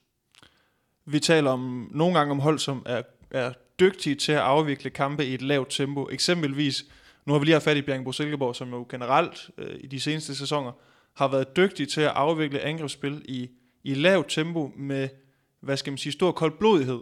Tror du godt, at kunne GOG godt finde ud af at spille i lavt tempo, eller skal de spille hurtigt? Altså skal de have masser af fart, før at de er gode? Jamen, det, det synes jeg. Det synes jeg. Og det er også øh, måske nok derfor, at, øh, at vi ikke har set særlig meget 7 6 i goklejren øh, fordi at det jo er et væsentligt langsommere spil, vurderingsspil. Og, øh, og der, der synes jeg jo, at GOG de har de individuelle kompetencer på nogle unge folk, som både er eksplosiv og, og har et rigtig godt skud fra distancen. Øh, er et af de hold, som, som kan spille i, øh, i rigtig, rigtig høj fart og gøre det på, øh, på rigtig højt niveau. Så, øh, så helt afgjort, så synes jeg, at, øh, at det klæder GOG øh, helt vanvittigt meget og, øh, at presse tempoet øh, så højt op, som det vi så oplevede i anden halvleg. Hvad med skjern? Fordi vi taler jo om, om to halvleje, der er meget forskellige. Vi har jo en første halvleg, hvor der står skjern på meget, og det, det gør der også indtil kort ind i første halvleg, så er der så lige 10 minutter, hvor GOG får vendt det hele. Men den her periode, hvor skjern er ovenpå, altså hvad er det, hvad er det de har succes med, at de får etableret en føring? Altså hvad er det, de har succes med mod GOG? Det jeg sådan uh, kiggede allermest på, sådan på med de taktiske briller, det var uh, hvordan øh, uh, GOG de stod imod over for Øh, uh, uh, skærn højrebaksenes uh, øh, spil med, øh, med stregen, skud, ydersider over i venstre 2, øh, venstre 3 området. Øh, det kiggede jeg rigtig meget på, Lasse Møller og øh, Emil Lærke, hvordan de kunne løse øh, Bjarne Myrhold-casen øh, derovre sammen med, sammen med Frederik Clausen. Og det lykkedes Øh, det lykkedes ikke i, øh, i første halvleg. Øh, Tangen kunne vi se fra sin øh, bedste udgave på sin, øh, ja, lad os sige, på sin skud, fordi han har lidt indspil, der kigger, men, øh, men, øh, men får scoret på sine chancer på, øh, på Ulervik øh, i starten af kampen, og får scoret lidt på, øh, på, på Frank efterfølgende. Øh, men, øh, men, men det havde de ikke styr på, øh, GOG, og der var de sådan gået lidt til valg på, kunne jeg sådan forstå efterfølgende, at, øh, at de accepterede Tangens skud, langt hen ad vejen. Det synes jeg var modigt, øh, fordi at han er så dygtig en skytte, øh, som, han, øh, som han er. Og der sad jeg sådan til halvleg og tænkte, det, det bliver de nødt til at ændre. Øh, fordi ellers så, øh, så, så bliver det også casen i anden halvleg, at, øh, at Tangen han plukker bolden ind, og, øh, og når de løfter for meget, øh, eksempelvis på træerne, så kunne Bjarten Myrhold ligge og rykke under. Øh, så lidt det, vi havde fat i i podcasten øh, tidligere også, øh, Myrholds øh, under træerne ryg, og så, øh, og så situationen med, med, med højre baksene. Øh, Øh, så det var sådan lidt øh, omkring, øh, at kan de fortsætte med det? Fordi det var egentlig der, jeg oplevede, at, at skæren de, øh, de gjorde ondt på Gok. Øh, det var ikke duellerne på Conradson, det var ikke duellerne på Mogensen. Øh, og deres ydersider øh, fik de ikke øh, så meget ud af, selvom der var Svarine med plads. Det betød også, at de ikke fik åbnet op for fløjespillet. Så, øh, så det var meget den her venstre 2, venstre 3 case, øh, jeg kiggede på øh, i, øh, i første halvleg, og i halvlejen tænkte, det bliver vanskeligt. Jeg kunne godt tænke mig lige at liste en lille ting ind, hvis vi nu har nogle, øh, nogle øh, unge lyttere, øh, som gerne lige vil have noget med herfra, som de kunne tage med ind i hallen, så synes jeg, de skulle lægge mærke til, hvordan øh, Ivan Tang han timer sin tilløb, øh, når han modtager bolden. Prøv lige næste gang, I ser Skjern spil, så læg mærke til en højre bak, som faktisk kan stige op på første skud, fordi det er jo, det, han, det er jo også noget af det, han er rigtig dygtig til. Og det er måske også noget af det, der gør, at, at GOG-forsvaret har svært ved at time taklingerne, fordi han får afviklet den hurtigt. Altså, der er ikke lang tid fra, at han modtager aflevering, til han er sendt skuddet afsted. Det er vel også noget af det, der gør det svært for Goks forsvar at finde ud af, jamen, hvornår skal vi tage den rigtige højde, fordi altså, det er på et splitsekund, ikke? så har han, har han afgjort den. Og han skyder jo så godt, som du også siger, at om der står 10, 11 eller 12 meter, det er sgu egentlig ligegyldigt. Altså, han skal nok få banket ind. Ja, og det, og det er jo det, der kommer til at udfordre højden, som du siger. Fordi at han er så dygtig til at skyde på første skridt, eller måske allerede i en, i en sådan semi-vip øh, situation, så, øh, så som du siger, så kan forsvaret ikke nå ud af ramme, så skal de have en højere udgangshøjde. Og det er noget, det er noget juks, øh, hvis de skal det, i forhold til myrhold. Øh, så øh, det er godt, øh, som jeg sådan kunne se, øh, øh, de, de, de prøvede at løse situationen på. Det var øh, ved, at, øh, ved at løfte halvt op over øh, øh Bjørn Myrholds screening på venstre 2. Det vil sige, at man får toppet stregspilleren en lille smule. Og så hvis, øh, hvis Ivan Tangen han går direkte ned, så kan venstre to øh, takle øh, på ham på skuddet lige ned på toren. Øh, det skete jo så ikke øh, særlig ofte. Det blev mere øh, finten ind over midten til russerspillet. Øhm, og det er så der, hvor, øh, hvor øh, situationen omkring øh, skuddet øh, over for øh, Frederik Clausens øh, paradespil, øh, som, som sådan blev, blev kampen i kampen i, i første halvleg. Og den, øh, den synes jeg, at, øh, at Skjern de vandt. Øh, Ejn Tangen får bumpet en masse gode, øh, gode mål ind. Og når de så får løftet på, øh, på Frederik Clausen for at komme frem og få taklet, løfter lidt tidligt, øh, end, end hvad de ellers ville, kunne jeg forestille mig, øh, så skabte pladsen til Myrhold, hvor Mogensen kunne ligge og spille med, øh, med Bjarte nede under Connorsen, og også et par situationer. Øh, så det, øh, det, det, det var sådan en kamp i kampen i første halvleg, og det, var, øh, det synes jeg, de løste rigtig godt skærn. Og, øh, og, og det, som Gok var gået til valg på på defensiven, synes jeg var udfordret. En ting er de her sådan en duel, som, man, som den her, man har inde på banen. Det fede ved øh, at være tv-serie, det er jo også, at vi får, vi får et indblik i meget af det her kommunikation, og blandt andet også de her timeouts, hvor man ligesom også kan, ja, kan fornemme, øh, så får man ligesom også et indblik i, hvordan trænerne agerer, og hvad der er sådan, altså, hvad deres agenda er i de her timeouts. Så jeg lader bare mærke til, at der var en timeout efter 17 minutter, øh, hvor Nikolaj Krikau, han, han siger, øh, det eneste, der er nyt, det er, at deres kampafvikling er langsommere, end vi har forventet. Det siger han efter 17 minutter af en kamp, hvor jeg egentlig sad og følte, at hold nu op, Skjern har faktisk spillet rimelig hurtigt. Øh, stusser du også over den øh, formulering, eller, eller hvad tror du, der lå til grund for det? Ja, nu ved jeg ikke sådan helt præcis, hvad, øh, hvad Nævner Krikau han havde regnet med inden kampen, om det, havde, om det skulle være et festfyrværkeri. Øh, for det, det tror jeg aldrig rigtig øh, har været på bordet i, øh, i Skjernlejren. Øh, særligt når vi kigger, øh, kigger på, øh, på ressourcespørgsmålet, øh, hvor de ikke er så mange, lad os kalde det aktive bagspillere. Øh, de har nogen siden på bænken, men de bliver ikke benyttet. Øh, så, øh, så jeg tror ikke, det handlede om for Skjern at, øh, at få afviklet kampen i, øh, i et sindssygt højt tempo. Øh, det, det tænker jeg ikke. Øh. Men der var der rimelig godt smæk på de første, altså det første kvarter for Skjern, så virkede det til. Der var, det var da ikke sådan, at de, at de trak tempo ud af kampen i hvert fald.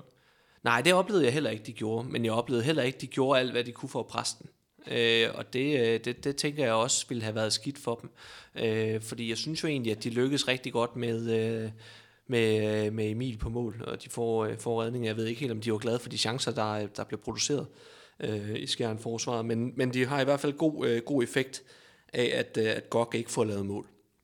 Og det er ikke fordi, at jeg oplever, at de løber, øh, løber Gok ned øh, alligevel, selvom at de har øh, mange redninger og, øh, og, og har måske mulighed for det. Øh, så så jeg, nej, jeg, jeg er lidt, lidt overrasket over, at Krikker måske troede, at, øh, at øh, Skjern ville, ville trykke mere på i, i deres kampafvikling.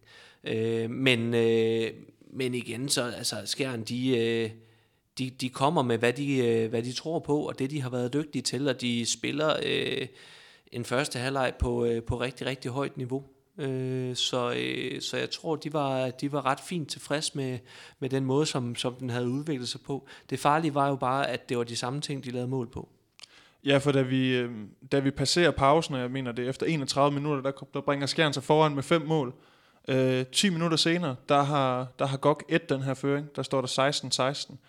Hvad i alverden var det, at Krikov fik sagt til sine spillere og rette til i pausen, Jesper? Fordi der er blevet sagt et eller andet, og der er også blevet handlet på det.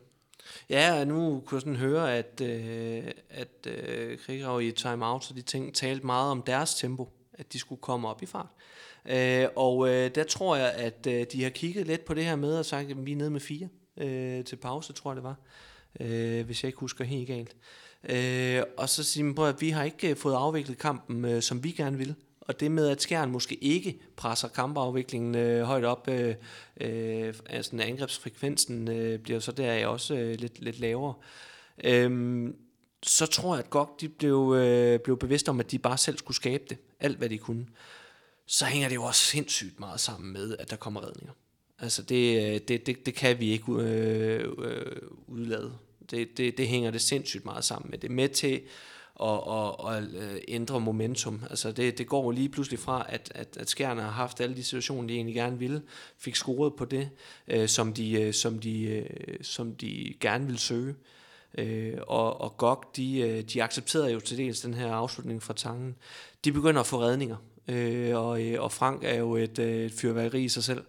Øh, det er med til, at de får mulighed for at løbe de her, de her anden fase kontra, som jeg især synes var det, som, øh, som, som satte øh, sat godt, øh, godt i gang. Så det er ikke så meget det her 6 mod 6 spil, som egentlig vinder det for dem. Det er øh, tempoet mellem buerne. Altså det, det er der, de får den vendt, eller hvad? Nej, jeg synes også, det er tempoet i 6 mod 6 spillet. Okay. Øh, fordi at det får, øh, altså særligt 6 mod 6 spillet, altså Puyol, der var du fandme. Altså, hvor, hvor var det befriende at se, at, øh, at Puyol han kunne levere. Øh, hvor, hvor filen han har ventet til semifinalerne i anden halvleg kamp 1 med at vise, hvad det egentlig er, han står for. Det, det, det er mange gode. Men Puyol, der var du.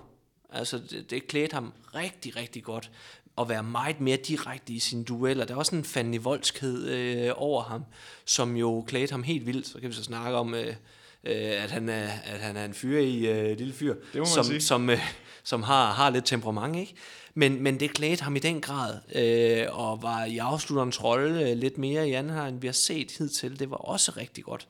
Øh, så det betød rigtig meget øh, for dem, og vi kunne se, hvad det betød for Kirkelykke. Øh, var, øh, nu har øh, han været lidt udskilt, jeg har været lidt efter ham over at være anonym. En kirkelykke, der var du. Altså, der, du ved, hvor, hvor, hvorfor render du rundt og fiser den lidt af, og, og, og ikke, og vi så ham også med hænderne over hovedet løbe hjem af, og øh, nede i defensiven hænderne over hovedet. Det var lige ved at koste noget, men så fangede Frederik Bo så udspillet. Så Det kan han så være glad for. Men, men der var noget udstråling, der var et helt andet udtryk i goklejren øh, øh, i anden halvleg, og, og jeg synes jo, det var ikke længere uforløst. For satan hvor blev det forløst i anden halvleg, og det var da, det var da glædeligt for alle håndboldelskere. Og så, øh, så levede TV Frank også op til sit, øh, sit kaldenavn, kan man sige. Det, det, det spiller selvfølgelig også en stor rolle, som du siger. Både han har de her redninger, men han er vel også sådan en. Altså, så kan det være, at man sidder og griner lidt af den, når man ser kampen, at han, han løber rundt på banen og tærer sig. Men det gør jo et eller andet. Altså, det gør jo både noget øh, på banen, men også på lægterne. Altså, der, der bliver bare lige skruet op, ikke? Og det betyder bare meget sådan en kamp. Altså, det, det er ikke sjovt at spille på Sydfyn, når, når han render rundt og ter sig, og folk lige pludselig er med, ikke? Altså, Nej, øh, Frank han er jo den, man, øh, man elsker at have, når man spiller imod ham. Øh, fordi at han jo har øh, den karisma, som han har. Øh, og, øh, og den udstråling, når det går godt for ham, øh, og, han, og han tager store redninger. Han er jo, altså den ene gang ser vi jo, at han, øh, som Bent øh, rigtig nok siger, altså jagter øh, Myrhold øh, i, i Myrholds returløb, og også ved at overhale ham øh, på vej hjem af. Øh, hvor er det da, hvor er det da irriterende. øh, og hvis man, øh, hvis man er skærn-tilhænger øh, og skærn-spiller, træner især, altså man kan jo ikke andet end at blive sådan lidt indebrændt øh, på, på Frank, øh, når, han, øh, når han har de her udbrud her. Men det virker, og han, øh, det, han kom ind i hovedet på, øh, på skærnfolkene, tog store redninger, øh, og, øh, og det, det ændrede jo bare kampen fuldstændig. Altså det, det blev sådan en momentumskifter. Der kan vi se effekten af, af keeperpræstationer. Øh, som Frank øh, nævnte noget om efterfølgende, jeg hørte det ikke øh, sådan helt igennem. Men så Emil har jo også lidt af det. Det er bare meget mere afdæmpet. Altså, det er jo meget mere afdæmpet. Så står han og smiler lidt dernede, og, og ligner jo i gåsøjne en, en lille dreng, der har fået lov til at være med sammen med de voksne, og så bare står fantastisk på mål. Og, øh, og det er jo også en måde at komme ind i, i hovedet på folk på, øh, og, og rende rundt og skabe sig tosset, eller, eller bare stå og smile, som om, at, at han helt selv var overrasket. øh, Det er faktisk noget, jeg har, nu var jeg i Skjern her sidste år, tale med Emil Nielsen omkring netop det her med udstråling, og fordi som jeg sagde til ham, du virker meget øh, afdæmpet, så sagde han, han vil hellere lade sin, sin redninger tale, og så på den måde komme ind i hovedet på folk. Så der har vi også altså, virkelig to modsætninger op mod hinanden. Altså, en Frank Mikkelsen, der, der virkelig lige får løbet en 3.000 meter der undervejs, ikke? og så en Emil Nielsen, der, der stille og roligt øh, står øh, derinde, gerne med lidt morgenhår, ikke? og så øh, ser lidt træt ud, og så tager han bare folk, altså piller dem bare, læser. Ja, og det er, jo, det er jo det sjove ved, ved de forskellige målmandstyper. Øh, jeg synes jo ofte, at altså, det er jo et sjovt folkefærd, øh, der vælger at stille sig derind. De har også Øh, deres egen fagforening, har jeg hørt. Det. Så, øh, så nej, øh, det, er jo, det er jo det sjove med typerne. Så er der nogen, så er der, hvis tager fat i gamle nøller, ikke øh, hæver op i blusen. Det var hans varemærke, ikke? Og Ole Ervik har vi set dans øh, flere gange, når han, øh, når han er in the zone, kan man sige. Så der har de jo sådan hver især deres forskellige. Og der så vi jo Frank tage jeres runder og, øh, og, og hopper dans runder. Jeg tror, at han, øh, han har da nok svedt en øh, 2,5-3 øh, liter væske ud af, af kroppen, alene bare på, på julescener. Han, han, havde aldrig, han kunne ikke have klaret sig som fløjspiller, for han havde aldrig nået at løbe hjem. Altså, han var aldrig nået hjem med de der ekstra meter, han skal tage dernede på den anden banehalvdel. Øhm, en ting er selvfølgelig, at, at Frank Mikkelsen han stempler ind, har nogle redninger. Øhm, men der må også være noget i skærens spil. Altså, kommer de til lige så gode chancer i anden halvleg? Kan de være tilfredse med de chancer, de kommer frem til? Så er der bare en, en målmand, der rammer dagen. Eller er der også noget, der kommer der lidt grus i maskineriet her efter pausen? Eller hvad, hvad oplevede du? Det, øh, som var min oplevelse, øh, det var, at Tangen stadig fik det skud, som han gjorde i første halvleg. Men der gik der lige snærten af. Øh, der, der røg lige nogle procenter der, som, øh, som var med til, at, øh, at der kunne komme, øh, komme redninger på det. Øh, og så da det ikke virker, altså det er jo så der, hvor, hvor vi ser effekten af, øh, at øh, Gok de kunne løbe kontra. Fordi Lars Møller kommer som skud ud af en kanon øh, i, i første aktion øh, i, i anden halvleg øh, som er med til at tænde den her, øh, den her GOG-fest øh, af en anden halvleg. Øh, og det, det er bare ekstremt vigtigt. Så, så jeg oplever egentlig ikke, at skæren de ændrer noget. De, de spiller på den samme situation med, øh, med tangen ned i, øh, i venstre 2 og venstre 3 området. øh, får så skiftet øh, Kasper Søndergaard ind, og på første angreb, jamen, så giver det også noget i venstre 2 området øh, med en yderside øh, scoring, og, øh, og jeg tror også, der var det øh, indspil efterfølgende, øh, inden han jo øh, desværre måtte, øh, måtte udgå, øh, formentlig i alle semifinaler her, øh, og, og nok også øh, finaler. Det så ikke så godt ud. Øh, det er sådan en anden øh, historie. Øh, men det begynder så, at, øh, og så, så skal skæren til at finde deres mål andre steder fra. Øh, og det var jo der, hvor jeg troede, tænkte, øh, at øh, Jesper Conradsen skulle vise øh, sit værd ned i duetterne omkring øh, højre tre området. Jeg hørte også øh, Øh, Henrik Kronborg tale lidt om, at han gerne ville have duellerne på Lars Hall, når han, øh, når han stod derinde. Øh, det lykkedes de aldrig rigtig med. Og, øh, og der oplever jeg, øh, at ressourcerne kommer i spil. Øh, fordi Conradson, Mogensen, på deres, øh, jeg vil sige, Conradsons duel spiller Mogensens hårde tryk, øh, oplevede jeg manglede 10%. Det vil sige, at de lykkedes ikke med at snyde deres direkte modstander i, øh, i duellerne. Øh, og så pumpede det dem en lille smule for kræfter. Og i og med, at GOG de accepterede, at, øh, at fløjen nærmest bare stod på tæerne af fløjen øh, og dækkede op, så, så sætter det bare store øh, lid til, at, at øh, de holder deres dueller i GOG-forsvaret. Og det synes jeg faktisk, de lykkes med. Da jeg for øh, i sidste uge sad og, og lavede noget, øh, noget optag til de her semifinaler sammen med Martin Jorshøj, der talte vi omkring øh, et skjernhold, som meget, det er meget plan A, og hvis plan A ikke virker, så er det plan A alligevel. Rammer det også lidt skærn, at man er så fastlåst på en plan A, også selvom den ikke virker, altså skulle man have, skulle man have ageret lidt mere, i stedet for? Altså, kunne, kunne man have gjort noget andet? Fordi, som du siger, det, det, er jo de, det er måske de samme situationer, man bliver ved med at søge, og selvom succesen ikke er der, så, så giver man det lige et skud mere, ikke? Altså, skulle man have, have vekslet lidt mere, eller, eller hvad havde du øh, foretrukket? Nej, det, det, det tror jeg egentlig ikke. Altså, det, er jo, det er jo selvfølgelig nærliggende også øh, her på bagkant, og så, øh, og så kunne hive fat i, hvorfor gjorde de ikke sådan, og hvorfor gjorde de ikke sådan. Øh, den filosofi, som, som de har i, øh, i, i skærne, er jo også det, der har, har gjort dem så gode igennem så mange år. Og, at de er forsvarende mester, skal man jo også huske. Ja, lige præcis, og det var egentlig også, øh, altså, det var også lidt det, vi oplevede sidste år. Øh, og nu skal vi ikke tale det som om, at skæren de er ude af det her, det er de langt, langt, langt fra. Øh, jeg oplever den faktisk stadig som 50-50 fuldstændig. Øh, og øh, jeg, nej, så jeg tror ikke, at, øh, at, at det var fordi, de skulle have ændret. For jeg synes jo egentlig også, at altså, øh, skæren kommer jo frem til gode chancer. Det gør de jo. Øh, Frank han står bare rigtig godt på mål, og det, øh, det syger nok øh, skærnen spillerne en lille smule. Og det, øh, det medfører jo, at GOG de kan få lavet nogle af de her nemme mål og tænde op i øh, Sovjet Arena, som, øh, som vi jo øh, nærmest ikke har set øh, sin lige i mange år. Altså der var virkelig, virkelig tryk på kedlerne der øh, i hallen. Så, så, så, så nej, øh, jeg synes ikke, de skal begynde at ændre sådan helt vildt. Det jeg måske sådan mere øh, øh, øh sådan, øh, kigger lidt på, det er det her med, at ressourcerne i kampen, langt hen i kampen, jamen så, så, så bliver det vanskeligt for, øh, for skærn at skulle duellere sig ud af det, og så bliver det tangens skud øh, mod, øh, mod, mod keeperne, hvis GOG de vælger at gribe den defensivt an på samme måde. Nu talte vi øh, lige om noget video i den første kamp, og jeg tænker også, der er lige en enkelt episode, jeg også godt kunne tænke mig at vende i forhold til den her semifinal. Øhm, og det er jo ikke fordi, vi skal sidde og snakke dommer og video hver eneste gang. Det er bare det er nærliggende, når der lige opstår nogle situationer, som, som giver anledning til nogle spørgsmål. Altså, der er en episode til, til sidst, der mangler et minut. Øh, Gok er foran med fire, kamp med afgjort.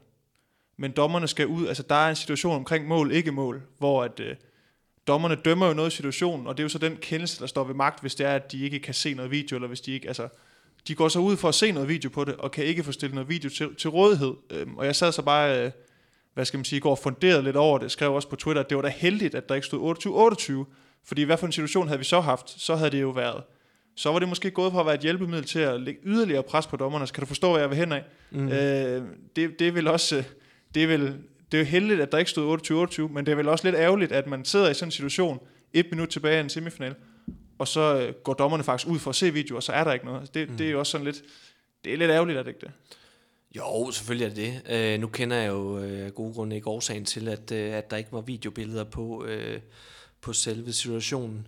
Øh, men jeg vil jo bare egentlig, altså jeg er rigtig glad for, for det her videoproof, at vi har det, og vi skal blive dygtigere til at bruge det, og, og alt det her. Øh, jeg er bare sindssygt øh, glad for, at dommerne, øh, Mik og Morten, havde dømt noget i situationen. Fordi det har vi jo set nogle eksempler på tidligere i sæsonen, hvor, øh, hvor dommerne ikke har dømt noget inden. Og det er jo ligesom slået slag for øh, i øh, både de her podcast, men også, øh, også uden at jeg har talt med, med folk omkring øh, det her video-proof-system øh, her. Øh, for hvis ikke de havde fløjtet noget, hvad så? Altså, hvor er vi så henne? Så skal de efter, flere minutter efter øh, hændelsen er sket, øh, vurdere på noget, øh, fordi de ikke har, har, har fløjtet noget. Så det var rigtig, rigtig godt, at de havde dømt noget i situationen, øh, så de kunne gå tilbage til det. Og det er igen det her med, at, øh, at øh, video-proof-systemet skal kunne bevise det modsatte. Det, det skal kunne omstøde dommen. Øh, og det kunne det jo selv sagt ikke i, i den her situation, fordi at der ikke var videobilleder øh, til rådighed. Så, øh, så, sådan, øh, jeg, vil ikke, jeg vil ikke lægge så meget i det, at, at der ikke lige var, øh, var billeder i, øh, i, i den situation.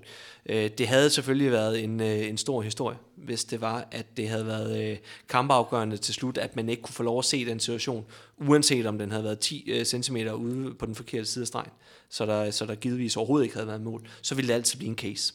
Ja, som jeg også skrev heldigvis, at der ikke stod 28-28, så kan man sige, der var også nogen, der skrev til mig, at at det nuværende, altså hvis vi siger, at de 9 ud af 10 gange kan se det, kontra alternativ, som er 0 ud af 10, det er selvfølgelig bedre, og det skal man også huske, og så er der også noget i forhold til øh, nogle kameraressourcer, i forhold til øh, at have nogle kameraer til rådighed, der kan stå der og der og der. Der er en masse ting i det her, som vi ikke er herover, som man kan jo bare, man kan bare øh, ligesom tage snakken omkring det, at det, i, i udgangspunktet bør det jo være noget, der 10 ud af 10 gange kan, når det, når det nu står i reglerne, at, at det er noget, dommerne kan gøre, altså gøre brug af videoproof i forhold til mål, ikke mål, øh, at der så ikke er noget video af det, det, det er måske lidt problematisk, men nu er vi så i en situation, heldigvis, det fik ikke nogen indflydelse, og øh, lad os da håbe, at vi ikke står i en finale, og der står 28-28, at der så kommer sådan en situation her, og dommerne så ikke dømmer noget, fordi så, så kommer vi jo til den der situation, Jesper, men så, så, så bliver der pres på, ikke? Altså, så har det jo den modsatte effekt af, hvad der er hensigten. Ja, lige præcis, så det, igen, husk at dømme noget, det, det, det er virkelig, virkelig vigtigt. Men så vi, kunne vi jo tage den sådan hypotetisk videre til det her challenge-system, ikke? Øh, det, det vil jo også være rigtig skidt, hvis der bliver øh, lagt en challenge, Se, øh, sekvensen skal ses igennem igen, der er ikke billeder. Øh, så igen, så bliver retfærdighedssansen altså udfordret lidt, fordi at øh, man jo mener, man har ret, ikke? Som, som træner, når man, når man ligger en challenge. Det er, så en, det er så en anden side af det. Øh, men jeg synes lige faktisk, nu vi er ved det, øh, så er vi jo rigtig, rigtig gode alle sammen. Trænere, aktører, særligt øh, øh, publikummer i hallen, øh, øh, seere i sofaen, er jo rigtig, rigtig gode til at, øh, til at være efter dommerne. Øh, her skal vi øh, bare øh, rose øh, Mik øh, Trustrup og, øh, og øh, Morten Albrechtsen helt øh, sindssygt meget for en fabelagtig præstation i, øh, i min bog. Jeg, var, jeg, var, jeg har været stor fan af dem længe. Jeg synes, de er rigtig, rigtig dygtige. Øh, og igen, som der blev talt lidt om, så roses de for deres, øh, deres evne til at kunne kommunikere med, øh, med spillere. Men, men der vil jeg måske nærmere sige, rose dem for, hvordan de nogle gange ikke vælger at kommunikere med, øh, med, deres, øh, med, med, med spillerne og, og med trænerne. Jeg synes, de får afviklet kampen øh, med, med, med ro og med autoritet, og, øh, og det er et fåtal af, af, af fejlkendelser.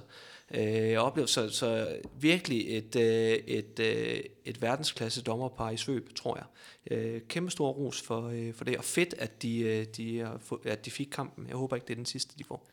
Og det betyder jo også meget for en, en semifinale, at, at der er styr på det, der foregår derinde, fordi det gør også bare, altså nu taler vi om, øh, om produkt og oplevelse, altså som vi også har talt om tidligere, at nogle gange så de dommer, man synes dømmer bedst, det er måske dem, man lægger mindst mærke til. Ikke? Altså, og så har man så nogle dommer, som måske kommunikerer lidt mindre, end hvis vi tager nogen som Mads og Martin, eller i hvert fald hvad hedder det, Mads, som er meget kommunikativ, ikke? Altså, så, så, så, de løser også, altså de er deres opgave mod en vise et eller andet sted, at sådan en semifinal, det kan de sagtens klare. Altså der, der stepper de virkelig op og viser, at vi har, som du siger, endnu et dommerpar, som vi godt kan kan kaste den her altså, top-top verdensklasse kategori et eller andet sted.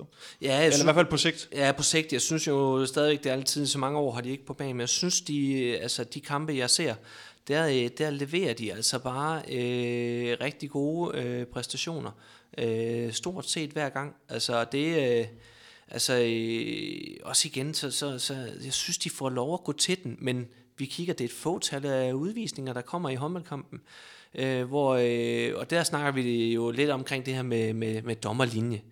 Øh, hvor hvis man skulle fløjte helt efter regelbogen hver gang, jamen så kunne vi jo nok finde øh, væsentligt flere udvisninger end det, der blev, øh, det, der blev givet i, øh, i, i kampen der sådan lidt til kontrasten omkring linjerne, øh, der øh, ikke fordi, at vi skal sådan, øh, sammenligne dommerpræstationer, der var det bare en anden linje, vi så i, øh, i Aalborg BSV-kampen, hvor der alene i første halvleg, tror jeg, der bliver givet, hvad var det, vi sagde, seks, seks udvisninger. Øh, der, er vi, øh, der er vi slet ikke øh, i den anden kamp, og, det, og så bliver der kun givet øh, tre i, øh, i anden øh, halvleg, hvor, hvor den var, var, øh, måske var faldet lidt i intensitet.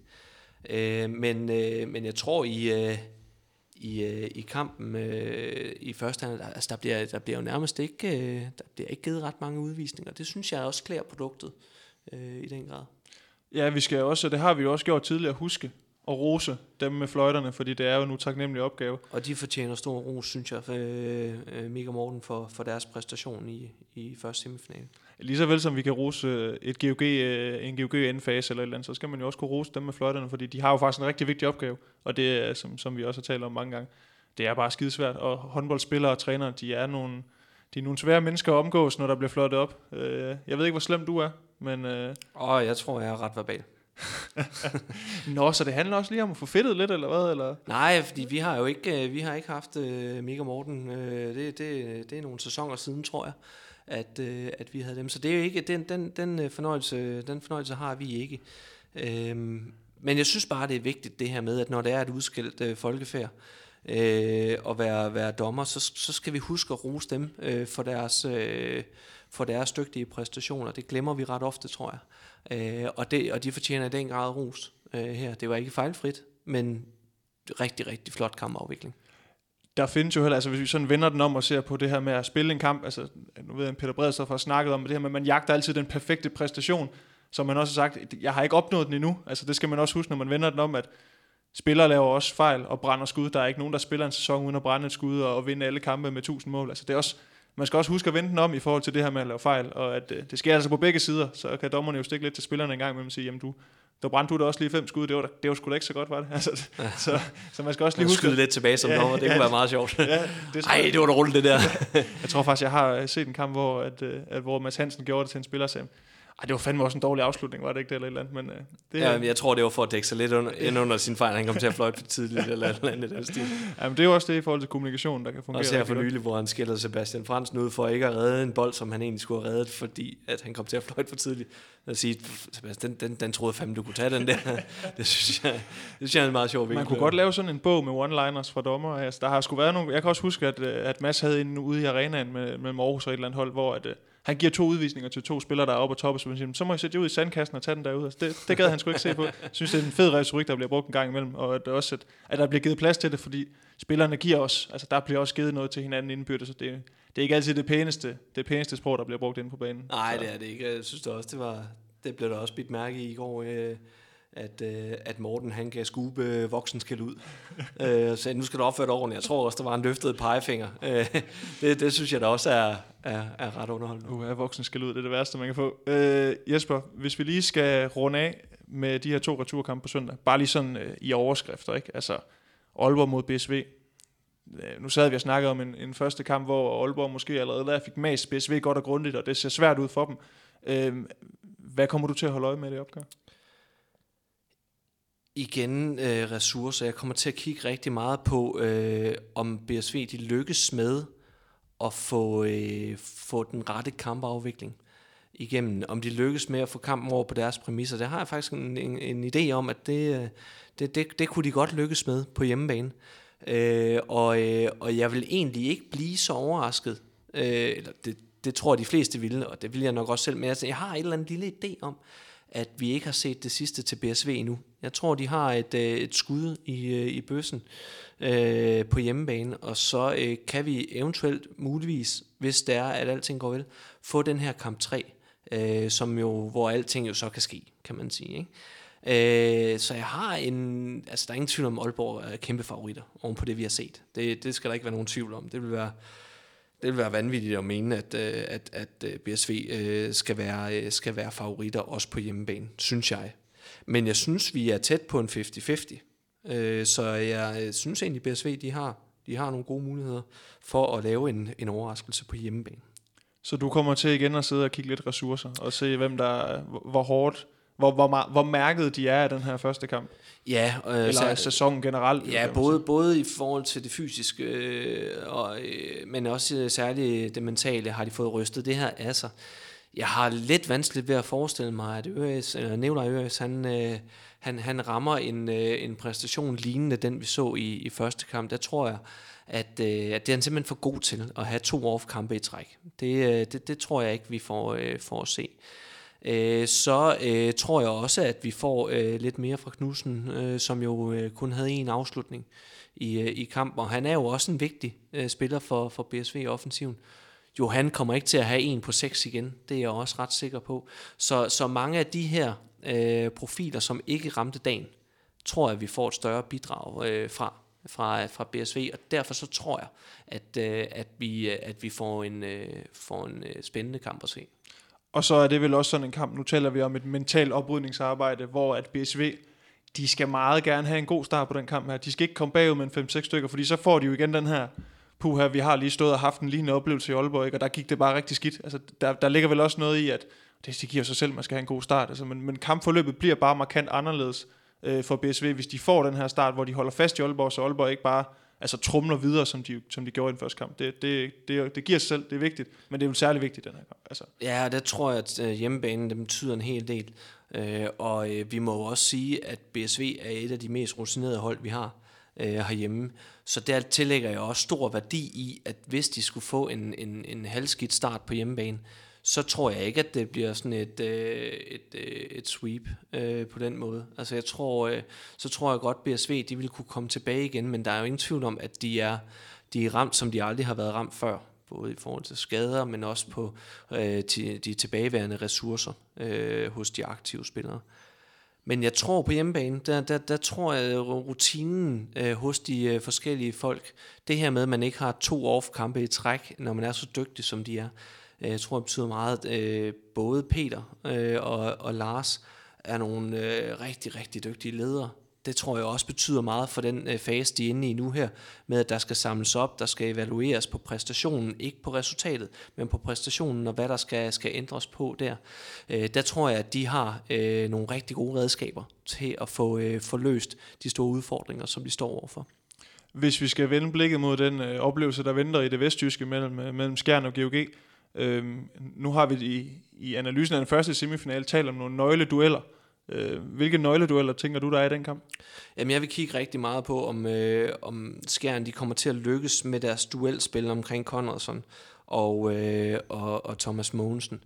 Og så igen, som kampen skrider frem, kan Skjern formå at holde øh, det tryk, som de indledte kampen med i GOG, kan de formå at holde det i længere tid, øh, eventuelt komme længere foran, eller, øh, eller have ressourcerne til at afgøre kampen til slut. Øh, det vil jeg kigge rigtig, rigtig meget på, fordi hvis ikke det lykkes med, øh, med duellerne på Conradson Monsen, så bliver det rigtig meget skud fra tangen øh, og, og spillet med, øh, med, med Bjarne Myrhold. Og der så vi også, at nogle af indspillene ikke helt øh, endte, øh, hvor, hvor de gerne ville have dem til at ende. Og det er næsten lige med gokmål, hvis man har lavet fejlindspil. Jesper Fredin, vi øh, har sludret i snart halvanden time, så jeg tænker, vi runder af. Det gik sgu. Det gik. Undskyld. Det gik også uden Oliver. Var du, øh, var du nervøs for det? Nej, egentlig ikke. Men jeg vil lade uh, runde af med at sige tak til Oliver Jørgensen for at blive væk i dag og give taletid til dig. Det gik jo rigtig fint. Og også tak til Jesper Fordin, uh, cheftræner for Højs uh, første divisions herre, fordi du endnu en gang gad at og forberede dig godt og være med her og nyde en boost og lidt smørbrød. Og det, altså alt i alt en god torsdag, synes jeg faktisk. Jamen, der blev taget godt øh, hånd om mig i dag, synes jeg. Jeg kan godt mærke, at jeg var alene, så jeg fik alt din opmærksomhed og alt din kærlighed. Ja, ja, ja. Øh, så det var dejligt, men vi har stadigvæk ikke helt fået afdækket det med parkeringspladsen. Altså, jeg tror, at altså, det var jo også en af årsagerne til, at jeg ikke helt nåede tiden i dag. Øh, fordi at jeg jo nærmest måtte øh, parkere øh, på, på Yder Nørrebro, øh, for at så gå, gå herind. Jamen, der er jo faktisk, det har jeg også sagt, der er jo faktisk nogle parkeringskort, tror jeg, så det skal vi lige, det skal vi lige have fundet, fundet frem kan, til. Kan vi gøre andet og snakke om det, så kan, vi, kan vi eventuelt få noget handling? Nej, nu skal der handles lidt. Og så uh, her til sidst vil jeg da lige uh, gøre lidt reklame for en udsendelse, jeg optager. Nu sidder vi her torsdag den 23. Uh, øh, fredag den 24. maj skal jeg mødes med Kim Mikkelsen, der er journalist på Jyske Vestkysten, og som har dækket uh, KF Kolding i en årrække. Og uh, der skal vi blandt andet tale omkring, jeg skal kalde det KF Koldings derute. Nu taler vi om en stor klub i knæ, øh, og også en stor klub, der lige har fortalt, hvem der skal træne for den kommende sæson, og det lyder jo selvfølgelig rigtig spændende. Øh, men vi skal prøve at snakke lidt omkring den her historie, hvad ligger forud for, øh, lad os kalde den her lidt specielle sæson, som, som Kolding har haft i år. Hvad er det, der er sket, hvilke valg er der blevet truffet tidligere? Så det bliver sådan lidt en, øh, en historie gennemgang, og som jeg, kunne, som jeg lige snakkede med Kim om, Øh, når det kommer til Kolding øh, og de sidste mange sæsoner, øh, Jesper, det kan du nok også give mig ret i, der er masser at snakke om. Der har været, der har været gang i gaden dernede i, i trekantsområdet. Ja, det må man sige, hvor vi jo i rigtig mange år har, har talt øh, rigtig, rigtig positivt om Kolding, og hvor dygtige de har været igennem en, øh, en stor overrække, så har der jo været øh, utrolig meget uro øh, nede i området dernede. Øh, så jeg tror, der er rigeligt at tage fat på. Og så lad os øh, lukke af. Og, og jo lige, ja. lige rose øh, Kolding for deres trænersigning. Det er, det er flot. Det, øh, og det, det, det glæder mig, at, øh, at, at de har fået sådan en kapacitet ind til at, øh, til at styre slagets gang.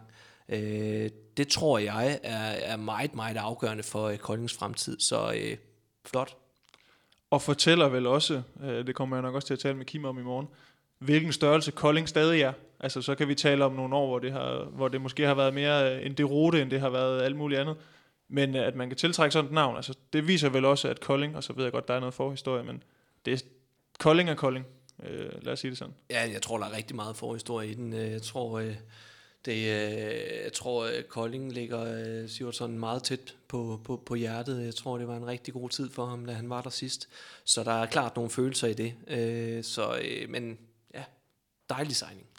Det bliver spændende, og også øh, skal vi huske her til sidst på falderæbet og sige tak til Sparkassen Kronjylland, der er hovedpartner her på Mediano håndbold og har været det ja, siden starten også af det hele 2019. Det er vi øh, super glade for, og vi er glade for, at vi fortsat kan levere en masse gratis håndboldindhold til jer lytter og lytte til Jesper Fordins øh, grundige forberedelser til, til de her semifinaler og finaler og hvad der ellers kommer.